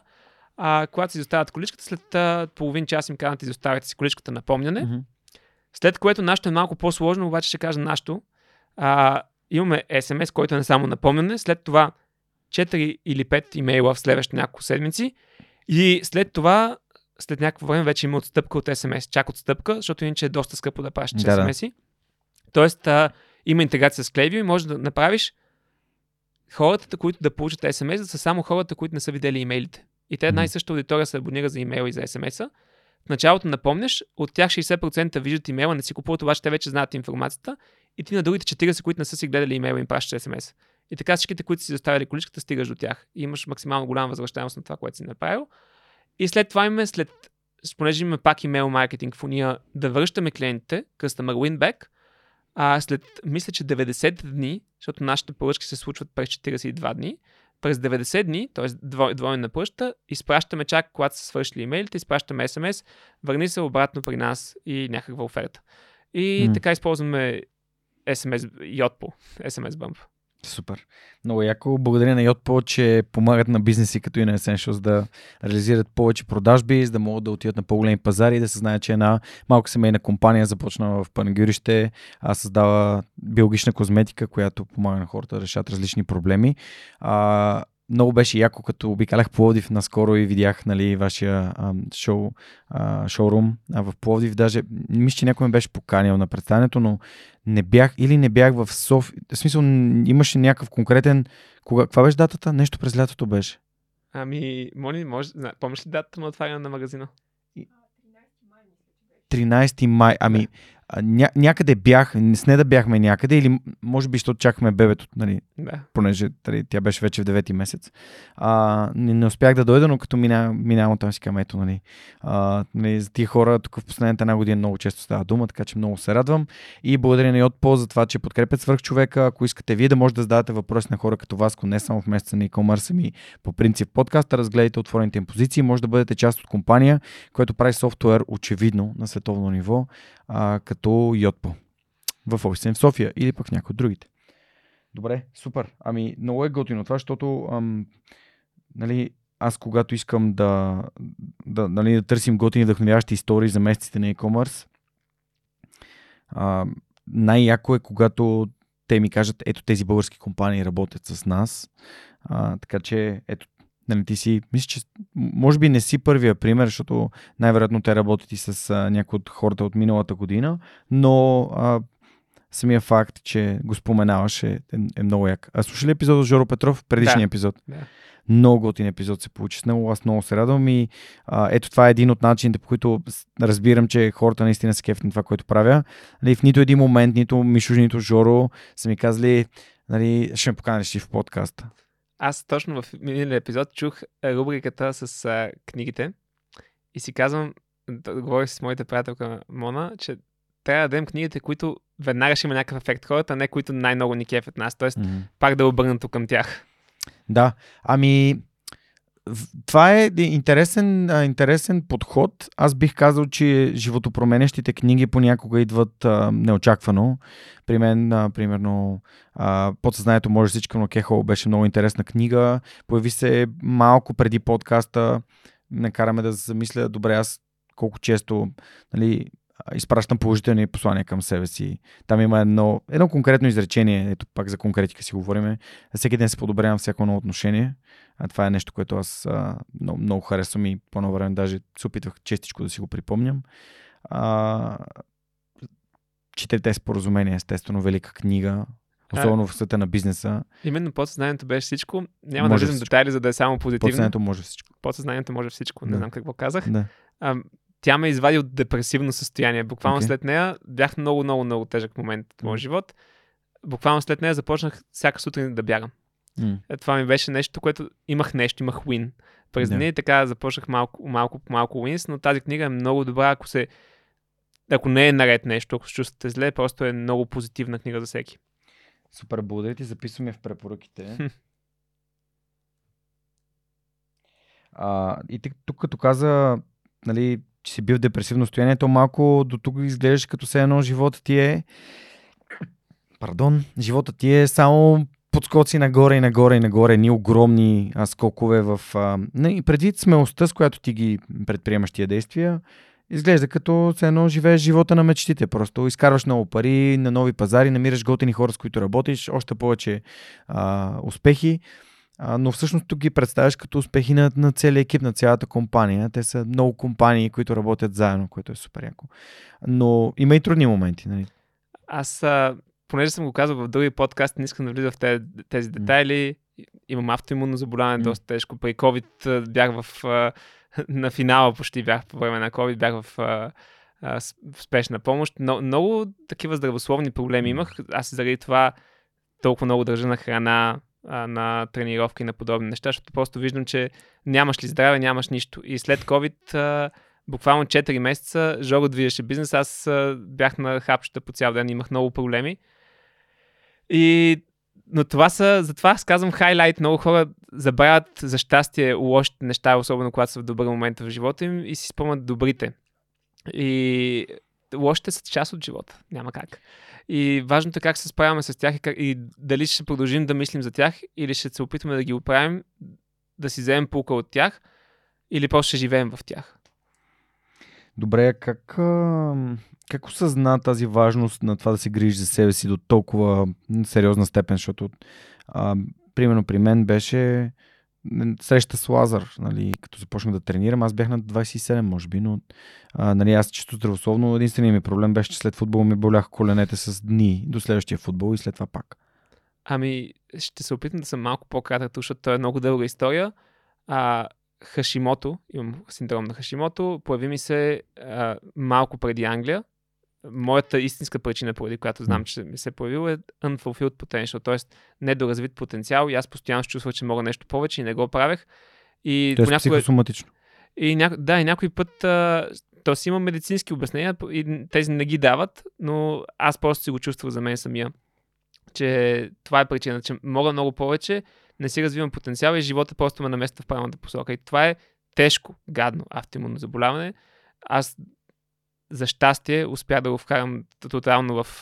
В момента даже ми каза, че не съм болен, нали, но все пак, го, все пак го имам. Това е заболяване, при което щитовидната жлеза спира да се самоунищожава, нали, атакуват го, а, а, сам, самото тяло ти атакува сама с антитела, а, след което спира да функционира, което е съпътствано с много бавен метаболизъм. Мен по едно време беше тройно по-бавен от нормалния метаболизма, страшно много напълняване, постоянно ти е мъгливо в съзнанието. И тогава беше малко като wake-up call за мен. Тоест, в момент, в който се осъзнава, че трябва да промениш нещо. Това на 20 години. Това на 20 години, да. И тогава започнах с а, тренировките, всеки ден, храненето. До ден днешен, да, даже тези неща съм си ги автоматизирал в живота. Тренировката да ми е така и храненето ми всеки ден ми идва сготвена храна, mm. а, здравословна, без нищо. Защото това, което ядем и начина по който тренираме, реално ни дава толкова много повече енергия да правим нещата. И толкова много пъти съм си казал, вау, колко готини извинения. Имам това и това, затова съм дебел, затова, затова нямам бизнес. И е толкова лесно някой път да се продадеш и да живееш в извинението. И е толкова по-трудно да живееш в... да си срещнеш проблемите и наистина да предприемаш някакви действия. И за щастие бях млад и просто буташ всеки ден и се замислям, вау, хората, които имат лукса да не са болни от нищо. Защото когато нямаш нещо, а, тогава започва да замислиш колко голям лукс. И си казвам, защото след COVID две години подред аз не може да заспивам. А, е, тези неща не ги казвам. Имах постоянни проблеми с стомаха след това, не може да заспивам, постоянно бях на хапчета. Дори до ден днешен имам някакви такива проблеми а, психични, като ми стане лошо или нещо подобно. И, и даже не ги мисля и не ги коментирам, обаче, когато съм сам със себе си, казвам, вау, хората, които имат лукса да станат и да, да, да тренират. И ти не, не трябва, ако замислиш, you don't get, е, you don't, uh, не трябва да тренираш, ти можеш да тренираш. И ако си го представяме цялото това нещо като възможно, защото когато ни се вземат тези възможности, а, тогава оценяваш колко, колко е ценно това нещо. Има толкова много хора без никакви проблеми и просто ги взимат като нещо, което им е дадено, а в същото време, в момента, в който не е вече дадено, става толкова по-ценно. И това ми е съвета към хората, просто от личен план, просто не си обръщате внимание на здравето, когато стане проблем, защото всеки го прави. С кръста, с тялото и после само си казват, е, какво ли щеш да е, обаче когато дойде болката, започваш да замислиш. И аз сега просто не искам да идват следващи болки. И го правя малко от но ако хората могат да вземат този съвет от мен, мисля, че много ще им помогне. А, това е превенцията и силата на превенцията. Между ти каза много, нещо много яко. Нямаш ли здраве, нямаш нищо. А, има един цитат, който моят приятел ам, Велизар Величков беше споделил и то е, че шапката, а, здравето е шапката на главата на здравие, която само болния вижда. Нали? Всъщност, ти, ти си такъв, нали, аз съм болен, но ценя нали, за твоето здраве, ама защото аз вече виждам нали, какво може да, се, аз да бъде. Какво аз може съм да наясно, че на хората просто това не има интерес, защото когато не ти се е случило на теб, нали... То няма случай не, на мен. Да. То това е начин, по който ние оцеляваме. Нали? А, COVID го доказа, нали? Да. Някакви хора казват, ами то това аз няма да се разболя от него. А, и тук според мен е също много важно а, да кажем нещо. А, не знам дали знаеш, не да принципно има, взима елтирок всяка сутрин. Тя няма щитовидна жлеза изобщо. Да. А, нали, и хашимото като цяло е доста разпространено и, и аз съм работил с хора с хашимото и хора с инсулинова резистентност и така нататък и тази грижа за тялото а, тя, е, тя е фундаментална, тя не може да бъде, тя не може да бъде оправена с хапчета. Не, това е по, начин по който ти се грижи за тялото си. А, и нещо друго ще да кажа, само, само да видя да не, че дали не си забравих мисълта. Ам, Аз мога през това време да кажа за хората с хашимото, защото има такива хора. има да. Дори да го гледат много. 10 човека, има много хора, страшно много хора. А, това, което ще я кажа, е, че това, което осъзнах аз за себе си, не казвам, че е най-правилният съвет, е, че това е автоимунно заболяване, което се дължи на нещо във вас самите и много често, като се разровим в нас самите, виждаме първо причина, защото има първа причина. Тя не е... При мен беше това, че си използвах потенциала и това, което мога да направя за дискотеки, партията, купони, нещо, което ме караш, не се ме караше да чувствам наистина щастлив, а ме караше да изглеждам щастлив. пред другите хора, които чието мнение не влияе толкова много истинския ми живот. И намерих, че начин аз да се справям с този проблем е не само тренировките и храненето, а всеки ден да се да правя нещо ново, да натискам повече в бизнеса си, да създавам нещо ново. И когато цялата ми концентрация отива така, тогава ми стабилизираха и хормони и всичко. И то е много е на ментална основа. И ако точно в тези моменти си имаш хашимото и същото време знаеш какво искаш да правиш в живота си, пробвай да правиш точно това, което ти знаеш, че искаш да правиш, обаче се само отлагаш и вижда ли това няма ти помогне. Това е альтернативно лечение, което може да пробвате, защото на мен ми помогна. И истинска история, отидох при доктора, каза ми, че трябва да взимам точно елториксит и подобни неща. И то си е така се изписва. Е, и, аз, и аз бях казал, и ми казаха абсурд да не се взима, не може да се излекува. И след години и половина, когато го нямах mm. вече, и всичките ми, то поднямах, имам предвид тат, мат, няма антитела, имам предвид всичко е в норми. Те, четирите. Да, всичко ми беше в норми и нямах антитела, които ми атакуват щитовидната жлеза. Отидох с резултатите и ги дадох на доктора. Платих си прегледа, само да го дам и да й покажа, да, просто да й кажа, че може да даде и други съвети на хората, защото започнеш ли да взимаш вече тези неща, край. В смисъл, цял живот ще трябва да ги взимаш. И е доста по-тежко по този начин. А, сетих се какво исках да ти кажа. Имам едно осъзнаване, то беше като заминах за Германия през 2017 година, че всяко действие и всяко бездействие има своята цена. И когато ние си дадем сметка за цената, която трябва да платим, някакси а, решенията ни винаги са много по-качествени. И това въжи за тренировките и за грижата за тялото и самия факт, че примерно ти искаш да гледаш филм или да скроваш в TikTok или в Facebook, вместо да получиш още 2 часа сън и тази, тази цена накрая някой трябва да я плати. А, и този някой си ти. И ти я плащаш с а, още кафета, с още енергийни напитки, с нещо друго я плащаш. А, и до, до някакъв момент, нали, когато цената нали, тя се увеличава, тя мизата става се по-голяма да влезеш да играеш тази игра, вместо да се наспиш или вместо да се разходиш, да се раздвижиш, да прекараш време след природата и така. Аз точно в този ред на мисли имаме нещо, което го казвам на приятелите ми, които, защото много, много, много, много мои познати и приятели, аз съм все пак на 26, сега искат да стартират бизнес или да правят нещо. И много често те не си го казват, обаче имат един или двама души, които контролират тяхното решение. Какво ще каже mm. татко? Какво ще каже майка? Какво ще каже Петя, Пенчо? И аз им давам този въпрос. И го давам от другата страна. Какво ще стане, ако започна? Какво ще стане, ако започна да качвам видеа в YouTube? Еди кой си каже какво, еди кой си помисли. Обаче аз им давам перспектива след 5 години. Какво щеше да стане, ако не бях започнал си на Essentials? Какво ще да стане, ако не бях започнал да тренирам? И вау! Много по-гадни неща ще да станат, колкото тата да ми каже майка ти и баба ти ще ти купат книгата. Много по-гадни неща. Hmm. И въпросът какво ще стане, ако не го направя, е много по-тежък, отколкото какво ще стане, ако го направя. Задавайте си този въпрос. Какво ще стане, ако не го направя? Е, аз така бях в Германия, като се събудих една сутрин си казах, добре, ако как се почувствам, ако една сутрин се събудя и си кажем, в България имаше подкаст, който хората слушаха, носеше им стойност, помагаше им. И си казахме, аз не искам да живея в това съжаление и притеснение и в... Що не го опитах, що... и, и, и то имаше вече резултати, аз ги виждах тия резултати. И но при мен не е имало нито един период, в който ми е било трудно да го правя. Просто аз толкова съм убеден в това нещо от, от първия ден. И дори факта, че три години ми трябваха да се намери първия спонсор и да се натрупат хора, които го подкрепят и така нататък, това за мен нямаше значение. Аз просто знам защо го правя знам защо ще го правя за винаги. Без значение дали имам студиото, техниката или не. А, та, просто за мен а, тия неща са аз ги живея и връщайки се, да, избирайки много високата заплата срещу нула, си казах, по-добре да опитам, отколкото съжалявам цял живот. Добре, а втори ред на мисли, сега, нали, твоята компания, вашата компания, а, чисто като резултати, е многократно надскача, нали, ти каза на компанията, на компанията на родителите ти. Това как ги, в смисъл, как, каква е енергията, какво е усещането, когато а, нали, показваш на родителите, че ти си способен да създадеш такова нещо на, на такова високо ниво? Ами, мечтата на всяко едно дете, в повечето случаи на един мъж, е да покаже на родителите си, че може да им докаже. Това е с всеки, който си говори. И аз самия, като си говоря с тях, се връщам и си викам, а, аз искам, искам да им докажа, че мога. И е много интересно, защото се, ти се концентрираш върху това да им докажеш.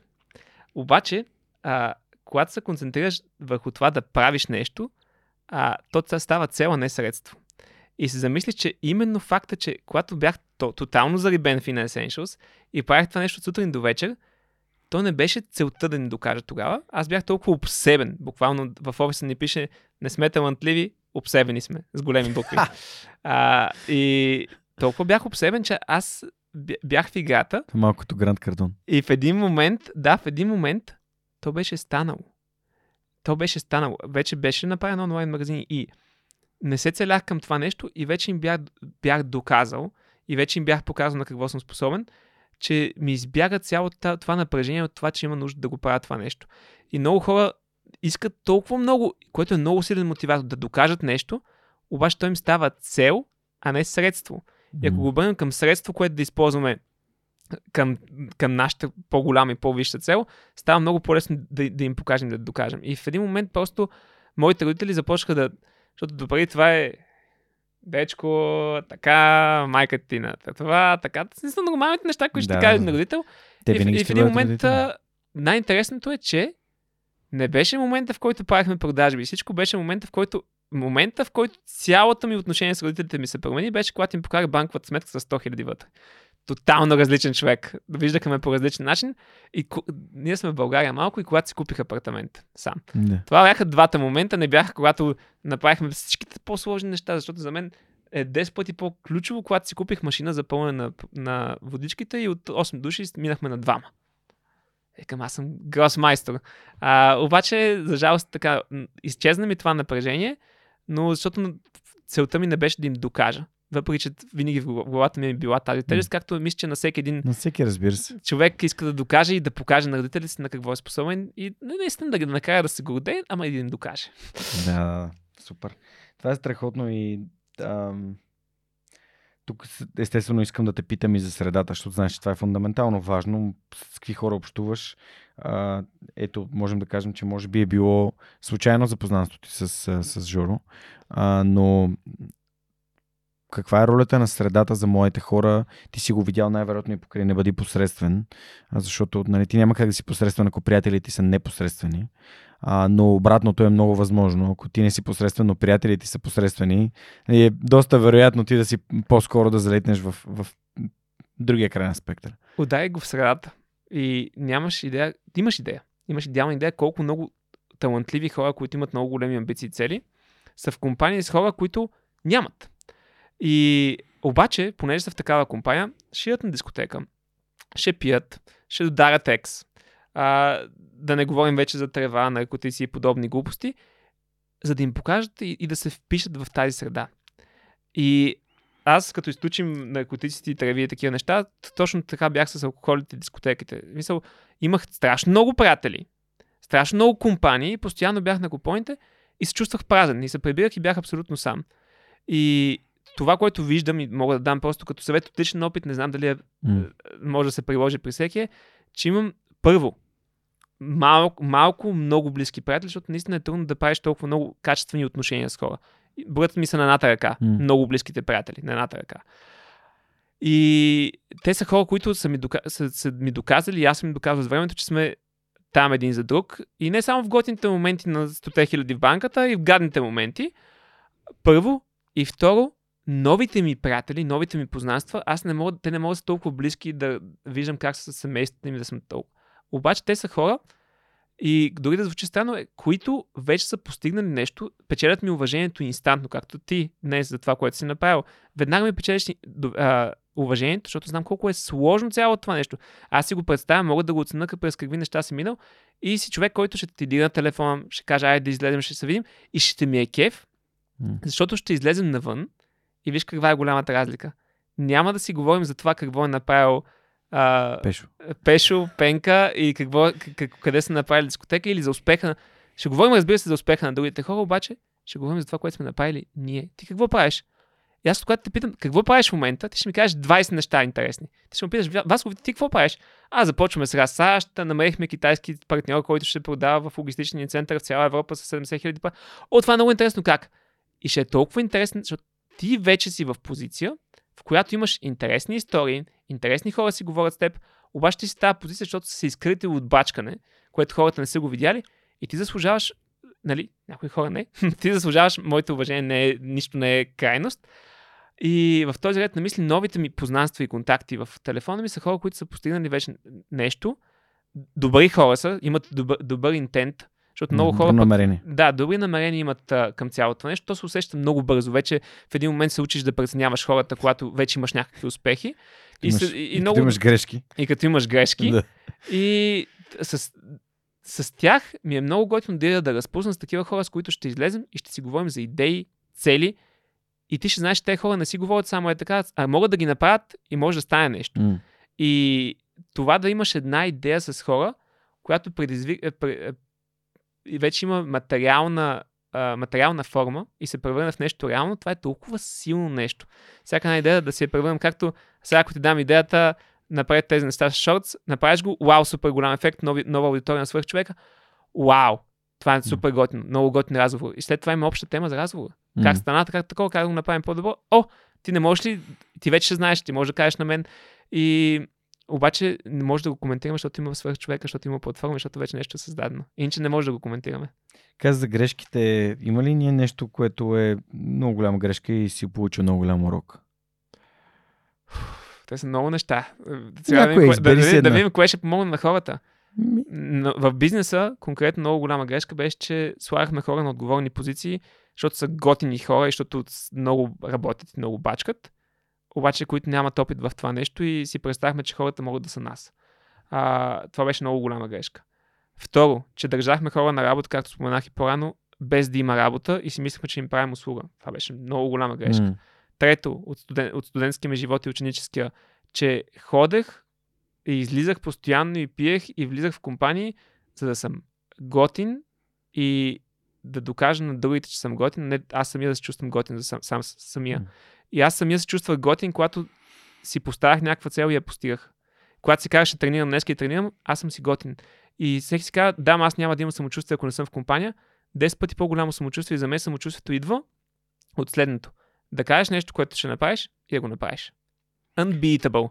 Непобедим ставаш. Интегритет. Това се казва интегритет. Точно, If you точно, talk the talk, you have to walk the walk. Ако точно така и, кажеш приказките, трябва да извървиш пътя. и най-много обичам да си поставим точно цел. Ще пуснем книгата тогава и да я пуснем. И колкото повече неща, които звучат налудничево за хората и за вас самите ги казвате и ги правите, вие имате цялото самочувствие на света и просто ходите и някой ви каже не мога, не мога, мога.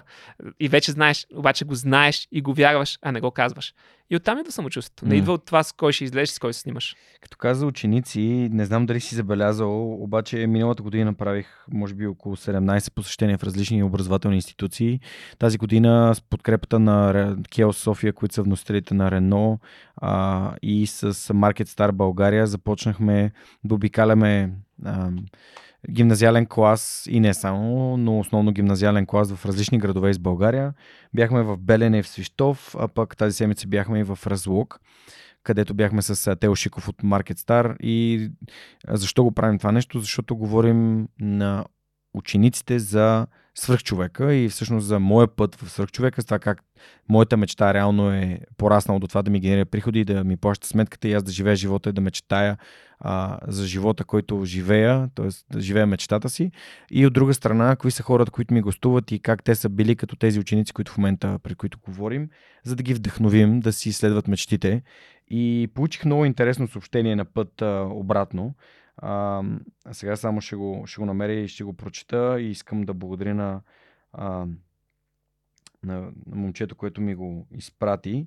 Той се казва а, Любослав.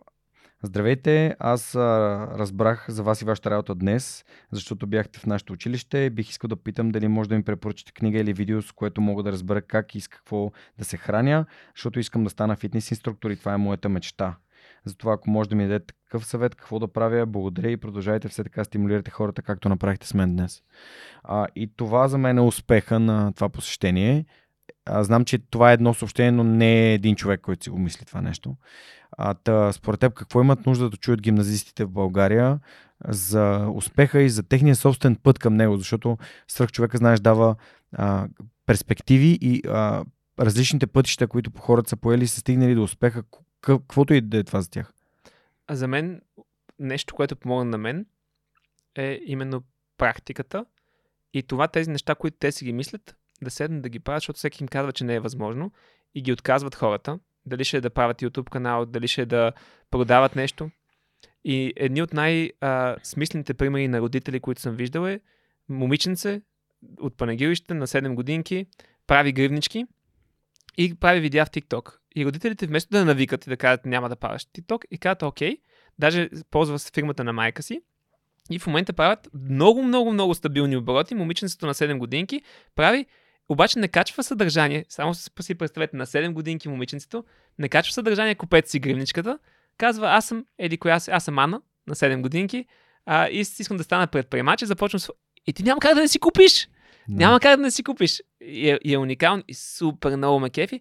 И се старае и инвестира и гледа в Alibaba да си купува на 7 годинки с майка си. Го прави това нещо двете. И какво ще стане с това момиче като стане? Защото някой е дал стимула, айде, айде моите дете, айде да го правим.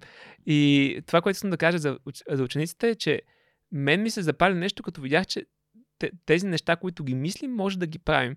И съвета към всички тези ученици би бил, седнете и се опитате да го направите. Защото тогава ще научат 200 хиляди неща, дори да не се получи нещо. Да, за мен, да, тук как, как да стимулираме децата си. Аз, думата е много проста. И думата е подкрепа. Да. И няма, децата не изискват нищо повече от тях, от, от вас, освен това да ги подкрепите и всъщност да застанете за тях и да кажете, давай, вярвам в теб, щом това е важно за теб, аз ще подкрепя в него. Дали е спорт, дали е нещо друго. А, според мен да живеем, да проектираме животите си нереализираните си мечти на децата си е грешно. А, и като баща не бих си позволил никога да, да вменя мечти на моето дете, които не са нейните собствени. А, така че това може да ти сложи криле. Както не да ми сложи криле, като ми каза, че ме подкрепи в всичко, което правех преди подкаста, естествено и в самия подкаст. Включително и когато заминах за Германия, каза, че аз съм с теб, щом ти искаш да сме заедно, аз ще подкрепя в това пътешествие. А, така че не е само до родителство, може до вашите партньори всъщност да, да ги подкрепите, като кажете а, от България да правиш бизнес, международен бизнес по целия свят, няма никакъв шанс. Просто кажи как мога да ти помогна, така че това нещо да се сбъдне и да, да го осъществиш по-лесно. А, мисля, че Арнолд Шварценегер беше казал в една... Дали не беше при Тим Ферис а, или пък в друг подкаст. Някъде го слушах, той каза истинските приятели са хората, които когато им кажеш а, смелата си мечта, супер смелата си мечта, те а, казват едно от двете неща. Вау, как мислиш да го постигнеш или как мога да ти помогна? Нали, не, абе ти си лут, не се занимава, тук си пием бирата. А, смятам, че това е много, много важно. Както спомена с Неда, даже като го казвам аз, замислих, че и като се върна на темата с съветите, много и аз самият съм бил, много хора са във връзка или в отношения. Било mm. то интимни или било mm. то с приятели mm. а, в приятелства, за да са в тях. Да, Просто, да, да. За да са в тях. Той, той ми е приятел. Ами, що, ами защото 10 години ми е приятел общите неща имате ли, мислите ли еднакво? Ама не, той ми е приятел. А, ние сме във връзка. А, ами ние ходим от 4 години, що се разделям? А, говорите ли си? Не. Това не, това не, това не. Да, ама ние сме свикнали вече един с друг. И това е толкова фундаментална грешка. И точно това, което кажеш, моята приятелка сега. Mm. Аз ще, аз ще й кажа, магазин, сега отивай да тренираш. Не. А, не мисля, айде да бачкаме. И един, двамата, двамата се пушваме, даже си имаме навик. А, Единият казва, отивам да тренирам, който е по-свободен към 3-4 часа. Отива и после се връща в офиса и казва на другия, отиви да тренираш ти. И това е навик за тренировки. И ти няма как, ти, ти си предателя, ако не си тренирал. А, и това да стоиш в, в отношения, за да стоиш в тях, ще се старая да не го ползвам толкова много англицизми, после всичките срещи са ни на английски и миналия подкаст имаше 100 коментара за това нещо, извинявам се предварително. Та, с, точно с тези отношения, които като излезем и минем през тази болка, да, разрешим, да излезем от отношения, които не са здравословни, mm. защото те не са здравословни за двете страни. Ти ако се чувстваш нездравословно и не е полезно и си опитал вече нещата, които не, не ги заздравяват, обаче си остава, защото ние сме си в връзка или той ми е приятел, с такава ужасна услуга си правиш, защото ти си заемаш времето и пространството и съзнанието за неща, които не носят стойност на никой и така убиваш бъдещите възможни връзки, потенциали и така нататък. И първо тези отношения, защото някои хора мислят много повече как кой апартамент да си купят и много повече обмислят това, отколкото за кой се оженят. Или как, ще, как ще си движим, как ще, какво, как ще си обзаведа апартамента, мислят повече за това как, как ще поддържаме здравословен брак. Как ще си говорим след това? Как ще тренираме заедно след това? Какви са необщи неща, които ни свързват? Как ще ги развиваме? Защото както бизнеса, така трябва да се развива и, а, семейството, децата и всяко нещо е never процес. И аз сега в, на този етап в бизнеса просто усетих как по-много се залитвам към тези готините неща, а в същото време те най-готините неща са хем да правиш големите неща, хем основния фокус и времето и съзнанието да ти е в важните неща. Защото ти знаеш, че са важни, просто бягаш от тях, защото в YouTube някой ти каже, че нещо е важно. Сега не знам вас кога го направи това, обаче всяко нещо, което каза днес е чисто злато и ще ви кажа, че сутринта, преди да си пусна на Марк Месън този конкретен подкаст, гледах едно друго видео на Марк Месън. Марк Месън е създателя на The Subtle Art of Not Giving a Fuck, Everything is Fucked и книгата на Уил Смит, която също а, изключително препоръчвам, неговата биография Уил. Марк Менсън е бил писател, основно в момента се опитва да си развива YouTube канала и последното му видео, буквално от а, вчера, а, се казва How to know when to end a relationship или как да знаеш кога да прекратиш а, взаимоотношенията си. Няма да ви казвам какво има вътре, но смятам, че е адски, адски ценно, както и всяко едно нещо, което Марк Менсън казва в този канал. Всяко. А, Марк Менсън просто е, ам, за мен е толкова много ми се дигна в очите, тъй като само бях чел книгите, но сега гледайки начина по който записва и разсъждава над нещата, за които говори, а ако YouTube се свеждаше до Марк Менсън, света ще е едно перфектно място, гарантирам. А, относно моята гледна точка към Неда, и моите взаимоотношения, защото аз твърдя, че всичко, което съм научил в живота си е дошло през призмата на взаимоотношенията и така съм станал успешен. А, и откривайки нея, тъй като тя е моя, моята безкрайна игра в взаимоотношенията, т.е. още като запознах с нея, разбрах, че това е, нали, опознавайки я, разбрах, че това е човек, с който мога да се развивам и който той ще се развива и тя е, първо е а, това, което хората не, не, нали, те търсят половинки, вместо да, искат да изградят себе си и да намерят друг цял човек.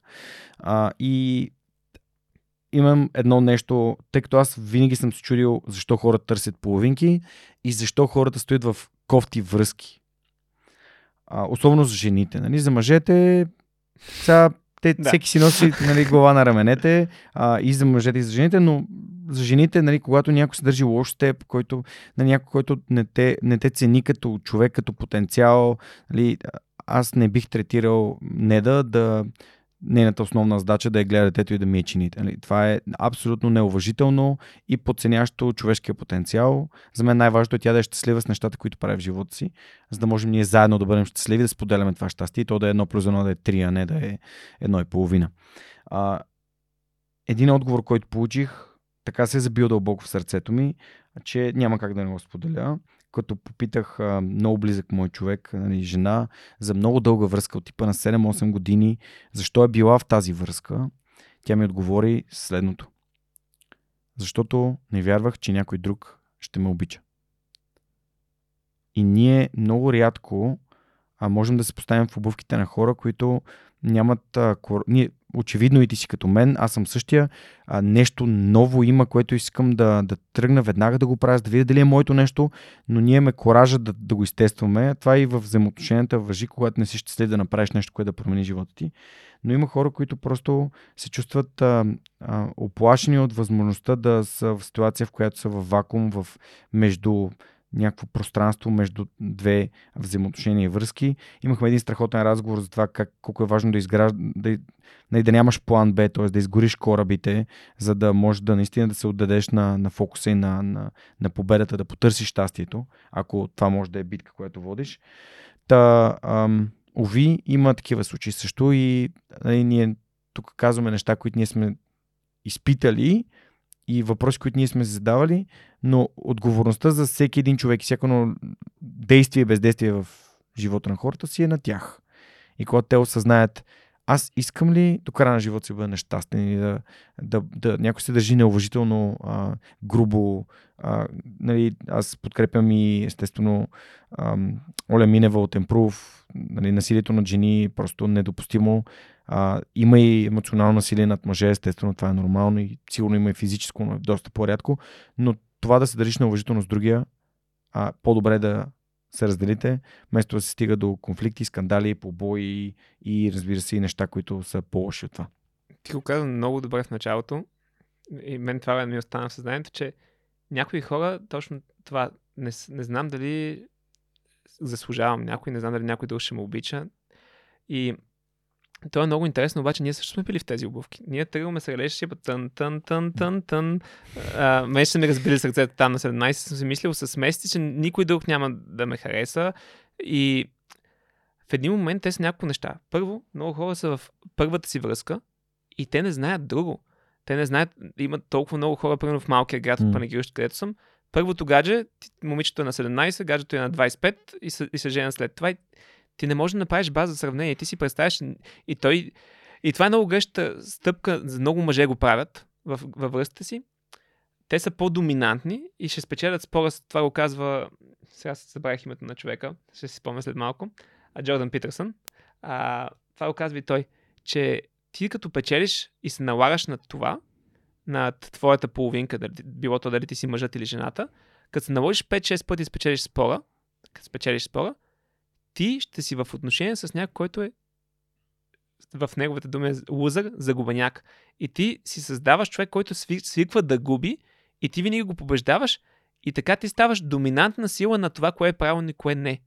И когато се стигна до такава крайност, ти започваш да мачкаш, да мачкаш, да мачкаш и когато ти си смачкал човека и вече ти е в, както се казва, в кърпа вързан, теб спира да ти е интересен. И ти си кажеш, е, гати жената, така, така, и, и тогава тръгват с изневери, работи, глупости, mm. а ти сам си си смачкал партньора, сам си създал това нещо, което искаш да правиш, ти си отговорен за това нещо, обаче, обаче продължаваш и, и вкараш тази доминантност. И аз, понеже имам много доминантна природа, много, а, много такава, Слава Богу, отрано, отрано имам две сестри, майка, много жени имам в живота ми, които са ме спирали. Мона ме оправи тотално в това отношение.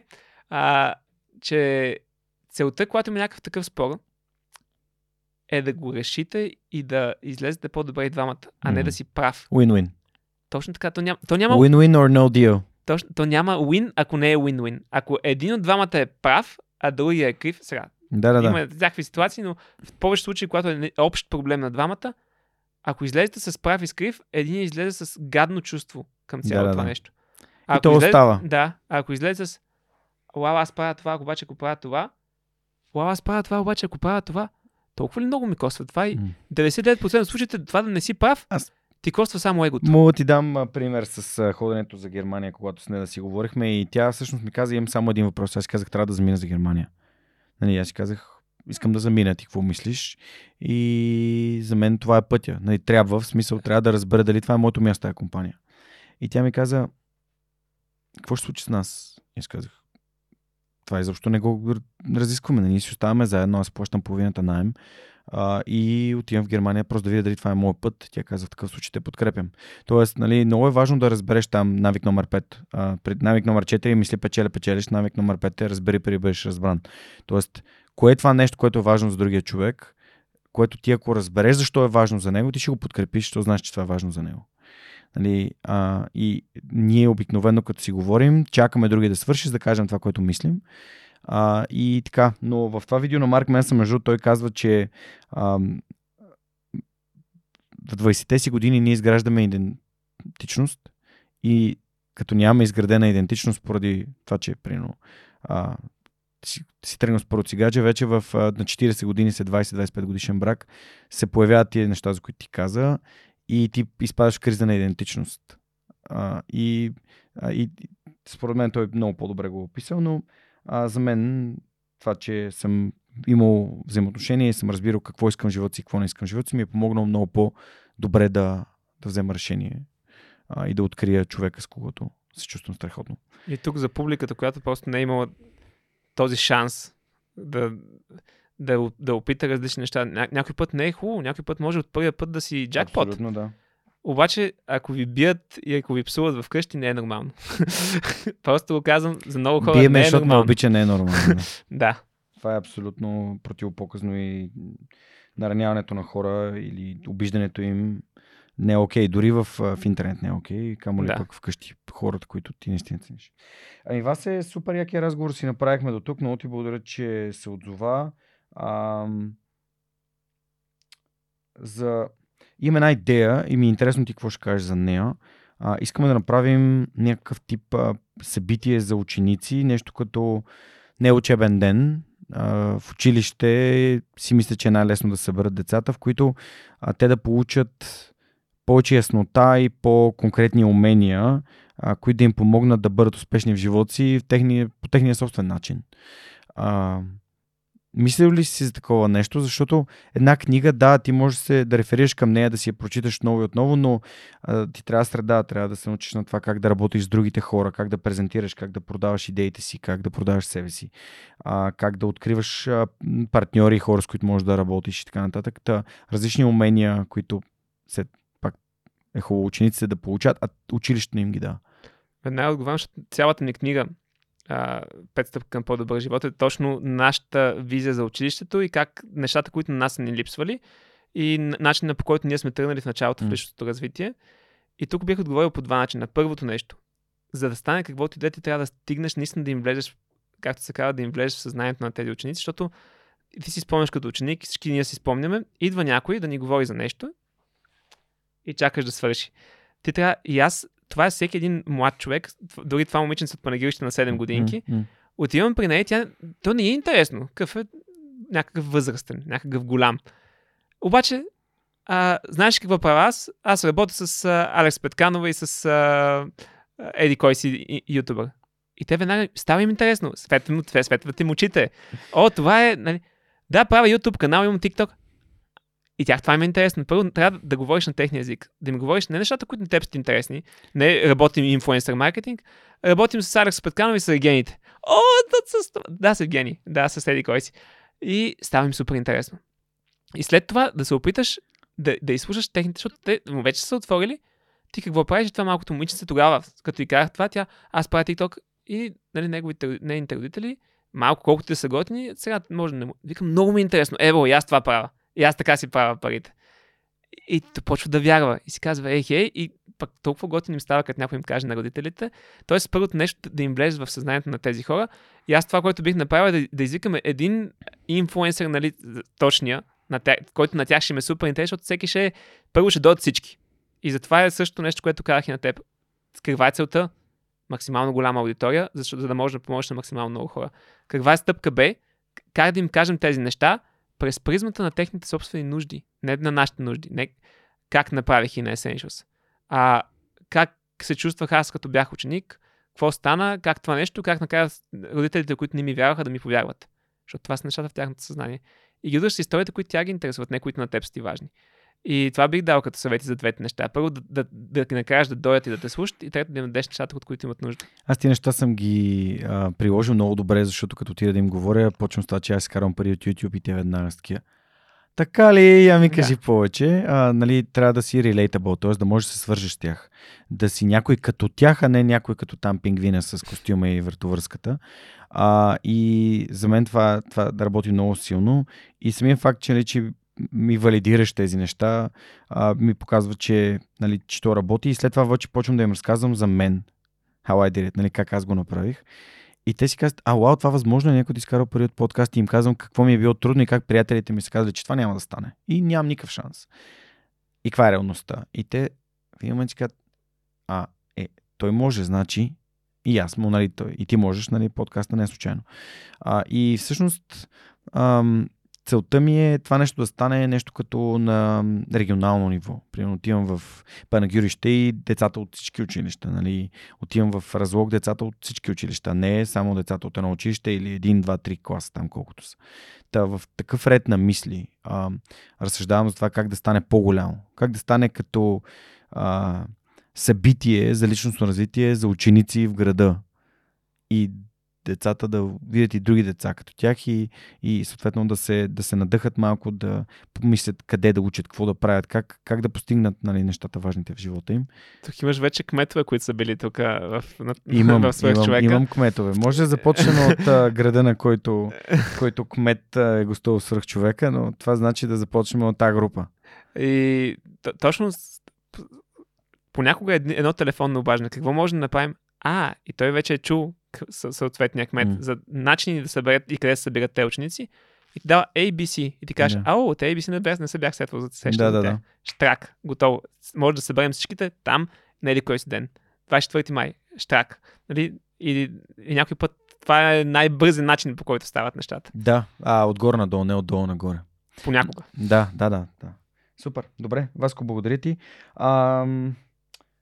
Ти нещо искаш да ме питаш, нали? Ти толкова си слушал, нали, ако нещо ти е било интересно или искаш просто да разбереш и така да го, да го обсъдим пред камера. И аз имам едно предложение за теб.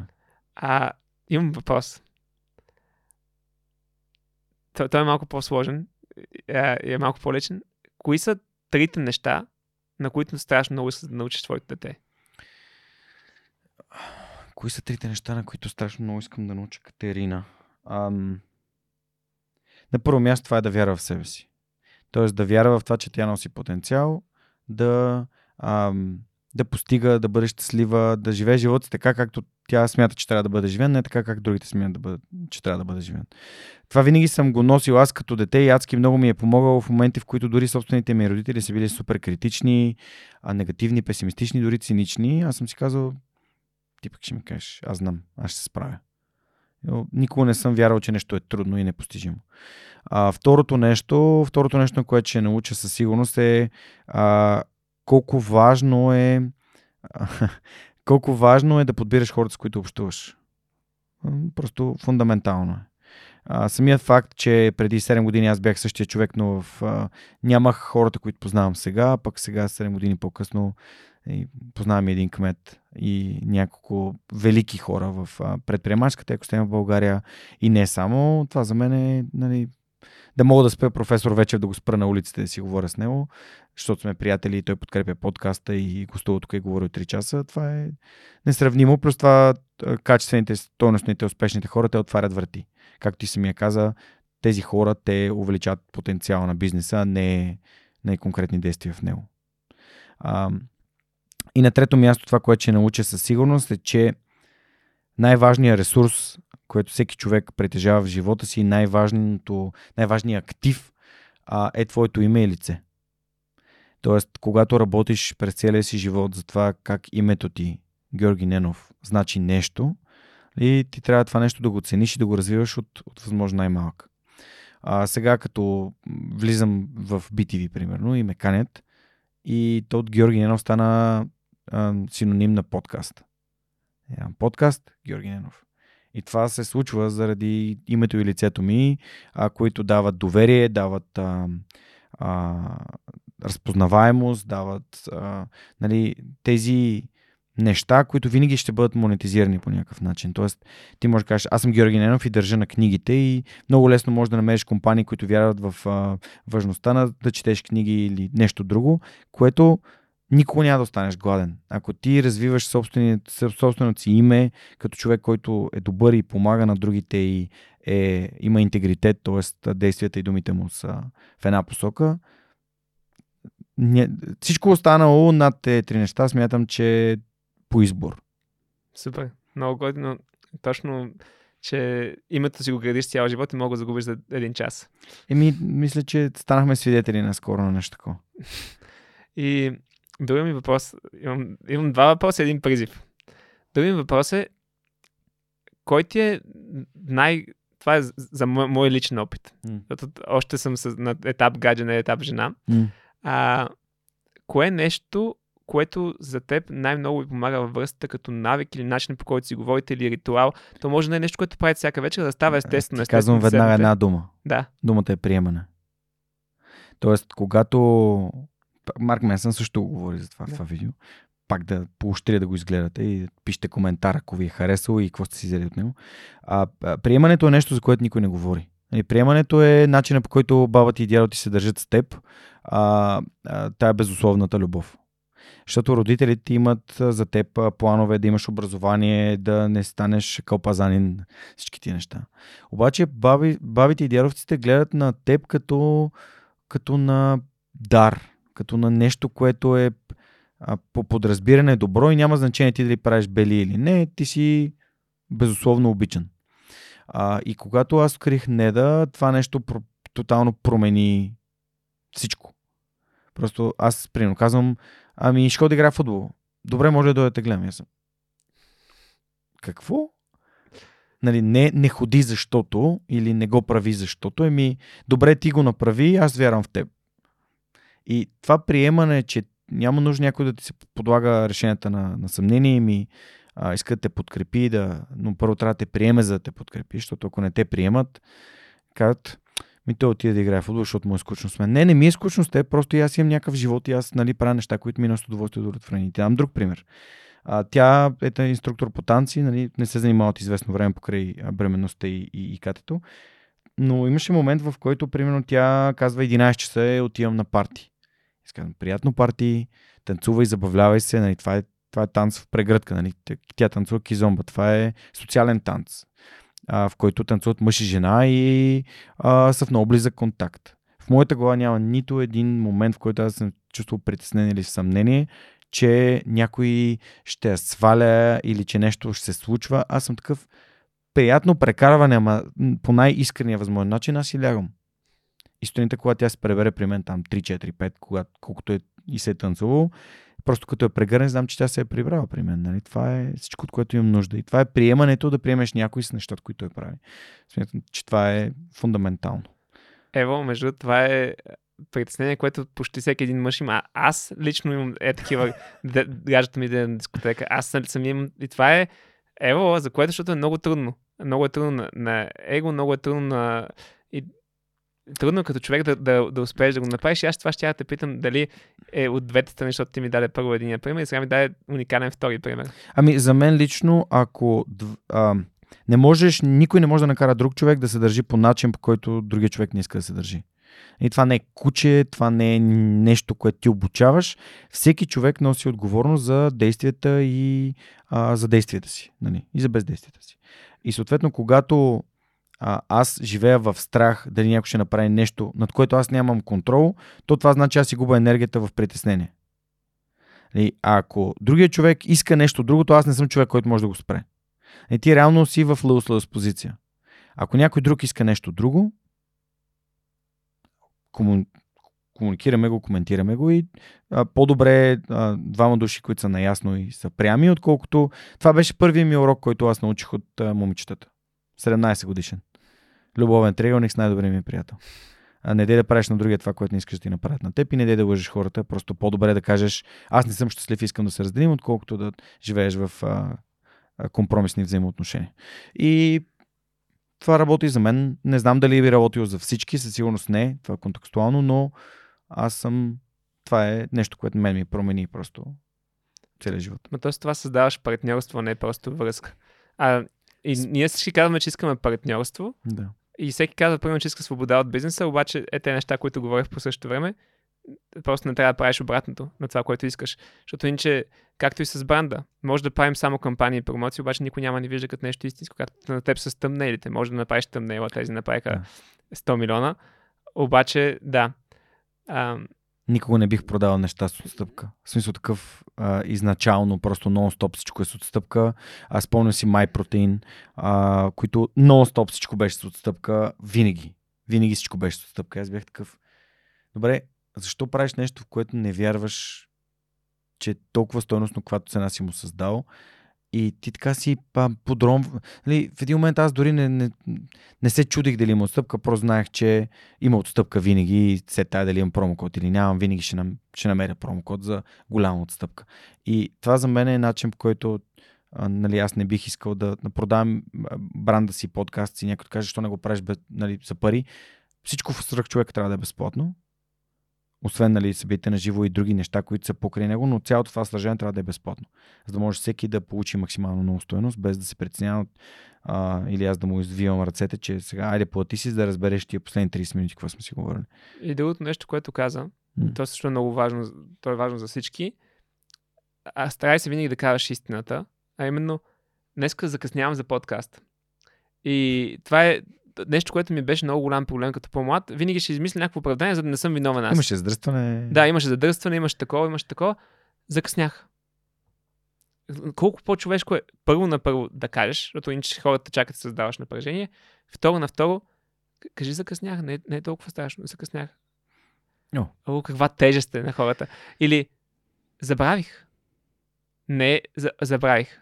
Да, е гадно е. Да, за, много по-силно е забравих, отколкото да си измислиш история, защото ти създа, създаваш е такова, създаваш си го в съзнанието това, че можеш да караш неистина на, на този човек, което води до толкова много негативни неща в Нарича бъдеще. white lies. Нали, на английски термин е white lies. Нали, бели лъжи. Лъжи за добро. Да. Няма такива лъжи. Имах ситуация с Веско Колев. Те скоро взеха 850 хиляди евро финансиране за iCampreneur. Ам, и бяхме прецакали звука, нямаше място. И монката ми звъни след записа и ми каза, бе, ти знаеш, тук на 45 на минут свършва звука, ти форматира ли картата? И аз, ми не. И той, ми какво ще правим? И Аз, ми, ало, здрасти, Веско, прецакахме записа, имахме тех- технически проблем, може ли да дойдеш пак? Да. Иначе трябваше седмици наред да чакам и си казвам, са, как да му кажа, и колкото повече времето се отлага, толкова повече той очаква да излезе, пък то не излиза, нали? То става все по-зле. Само, става все по-зле. по-зле. И същото, което казах с бизнеса в началото, само да И той гледаш. какво каза? Да. Да. Е също и напрежението е докато не стане действието. Правиш действието, напрежението изчезва. И това са точно тр- трудните разговори с хората, които ги отлагаме, отлагаме, отлагаме, отлагаме. Ти знаеш, че няма си 100 човек. Знаеш, че се разделите, обаче ще го кажеш след една година. И една година ще създаваш омраза, той към теб, ти към теб, депресии, скандали, супер голямо напрежение в целият живот и на двамата, защото отбягваш един разговор. Цял живот, някой път, някой път с майка ти и баща си, цял живот живеете в някаква и- изкуствена среда, защото няма да си кажете и значи на, на английски се опитвам да го кажа на български, че хубавите неща живота са от другата страна на един неприятен разговор. И колкото М. повече се научим да, като умение, защото това умение е гадно умение, обаче просто става много по- полезно да водим на тези неприятни разговори. Да кажеш на някой нещо, което не е окей. Да кажеш, да говориш с побойника, да говориш с човек, който иска да се разделиш, да говориш с служителя, с който иска да се разделите във фирмата, да говориш с фирмата, с която иска да се разделите. И те, ако ги отлагаш, е 10 пъти по-тежко за теб сами и, за, и за цялата ситуация, колкото ако ги направиш тези неприятни разговори. Обаче, връщам към призива. Аз сега че имам един призив. Дали ще го направиш up to you, ти решаваш. Обаче, те призовавам да си създадете един канал сега, Shorts, да е свърх човекът Shorts или свърх човекът кратки видеа. И само качи това видео, даже ще, ще го направя като чалендж, качи видеото с, само с коментарите, което казваме. И ако няма 50 000 гледания, аз ще го платя да има 50 000 гледания спонсорирано да кан- канала. Обаче ти гарантирам, че това ще отвори толкова много врати, защото има много млади хора, които ще гледат конкретно нещо, което ги интересува от видеята. Дали ще е стратегията за коментари, дали ще е как Васко, какъв е ритуал на гаджето на Васко Тина Essentials. Или нещо, което те ще могат да гледат с него, защото е това видео е към 50 аудитории. Или как Васко прави YouTube контент, а, нали, еди какво си. Или как продаваха 29 000 книги. Вау! Човек, който иска да прави книги, човек, който иска да прави контент, човек, който иска да прави e-commerce. И са много различни неща, които те няма да гледат целият подкаст. И аз не съм им интересен, обаче това нещо им е интересно. Супер, аз ще го направя. Какъв срок ми даваш? Ами, аз обичам много кратките срока, така че би казал до края на месеца. До края на месеца, добре, правим го. Добре. Само ще чакам линк и ще го посне. Ще разкаже историята. Тук монката трябва да сложи един стамп. Обещано. Обещано добре. А, добре, ами тогава да минем към последния въпрос на епизода и то е, знаеш, как да направим България едно по-добро място. Ами, за жалост, тук е по- много по-сложно от другите директно практически неща. Би казал, че всичко започва от... А... Разделям го на три стъпки. Първо, от на... отношението на родителите към децата, т.е. бъдещето, т.е. това, което ти каза. Приемственост, подкрепа към тези деца и укриляване на тези деца. Мамо, имам идея да направя това. Добре, вярвам в теб. Вау, колко по-различно от... Ей, лигло такъв. Веднага сега си пише домашните. Нали? Доста по-различно е. Първа стъпка. Това може да направят родителите. Защото те деца, после които не им да кажеш, те се чувстват а, несигурни в тях самите и стават побойници, започват да правят проблеми и имат много по-тежък живот. Втора стъпка. Образованието. Аз лично съм най-големия хейтър на училищната система, по както е в момента, защото учим по учебници, гледаме теория и ни учат да научаваме неща на Изус, като те са на един клик разстояние.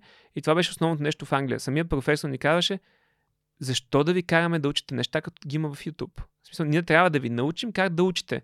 И ако просто смени най-базово концептуално на това да се учат мал... младите хора, че могат да го напишат в Google, в чат GPT или в YouTube и че всяко нещо има отговор и те са способни да го направят и им се дават проекти, в които те не трябва да учат нещо. Не са трябва да влязат и сами да направят нещо, те ще започнат да придобиват умението, в които те самите се учат как да правят нещо. Не е много сложно, просто, но е фундаментална промяна, която, както ти знаеш, минава през, вече минаваме към другите слоеве на държавата, които също трябва да се оправят.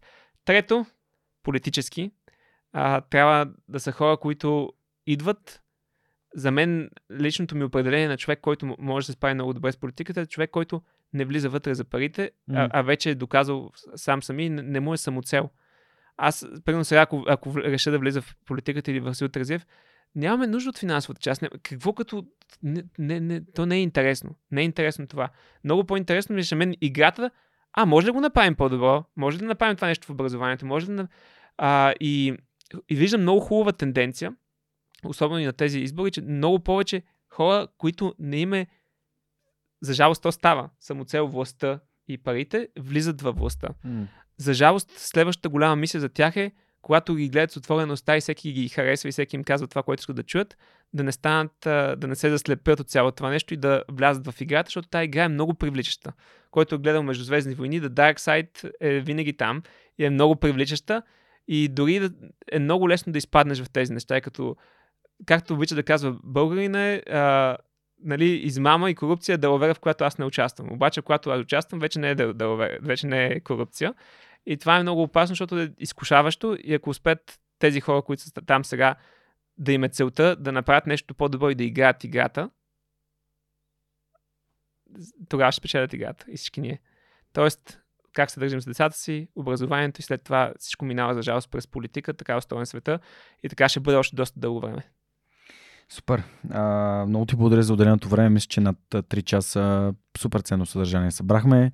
Имаш много вдъхновяща история и най-забавното е, сега ще дам една перспектива и на другите, защото ти си на 26 и нямам търпение, нали аз съм на 37, да разбера след 10 години какво ще бъде. А, радвам се, че споделяме общи ценности, че виждаме как а, нещата, които правим, трябва да помогнем на максимално много хора чрез тях да не бъдат посредствени, а, което не значи, че смятаме, че хората имат интелектуални дефицити. Вярваме, че хората имат а, дефицити на мечти, дефицити на среда, дефицити на, а, на посока в живота си, които да, да, да превърнат живота им в нещо смислено и стоеностно и оставащо добра следа. А, пожелавам 30 пазара. Пожелавам поне още 30 пазара в следващите няколко години. А, благодаря на всички, които бяха с нас за през изминалите над 3 часа. На гости ми беше Васил Ралчев на 26 години, роден в град Панагюрище, а, човек, който е а, основател на Inner Essentials, компания, която прави биологична козметика. Може да разберете повече, като отидете в инфото под епизода. Ако това съдържание ви е харесало, било ви е полезно, моля ви споделете го. Това е един от начините да достигне до повече хора, които имат нужда да го чуят или видят, а, или пък да си вземат нещо конкретно за техните бизнеси или животи. Ако искате да подкрепите свръх човека, това е най-простият и най-лесният начин. Разбира се, на сайта има едно бутонче подкрепини, така с малко дарение месечно или еднократно от сърце може да направите а, първо добро за себе си, като дойдете и станете част от общността на свръхчовека. На второ място подкрепите свръхчовека и нещата, които правим с фундацията, именно ходейки по различни училища из цяла България, снимайки влогове и опитвайки си да популяризираме това съдържание сред моите хора у нас. Това беше всичко от нас за тази седмица. Очаквайте ни следващия вторник в любимата ви платформа слушане и гледане на подкасти, където свръхчовекът с Георгино ще ви разказва още истории, които вдъхновяват. Чао, чао!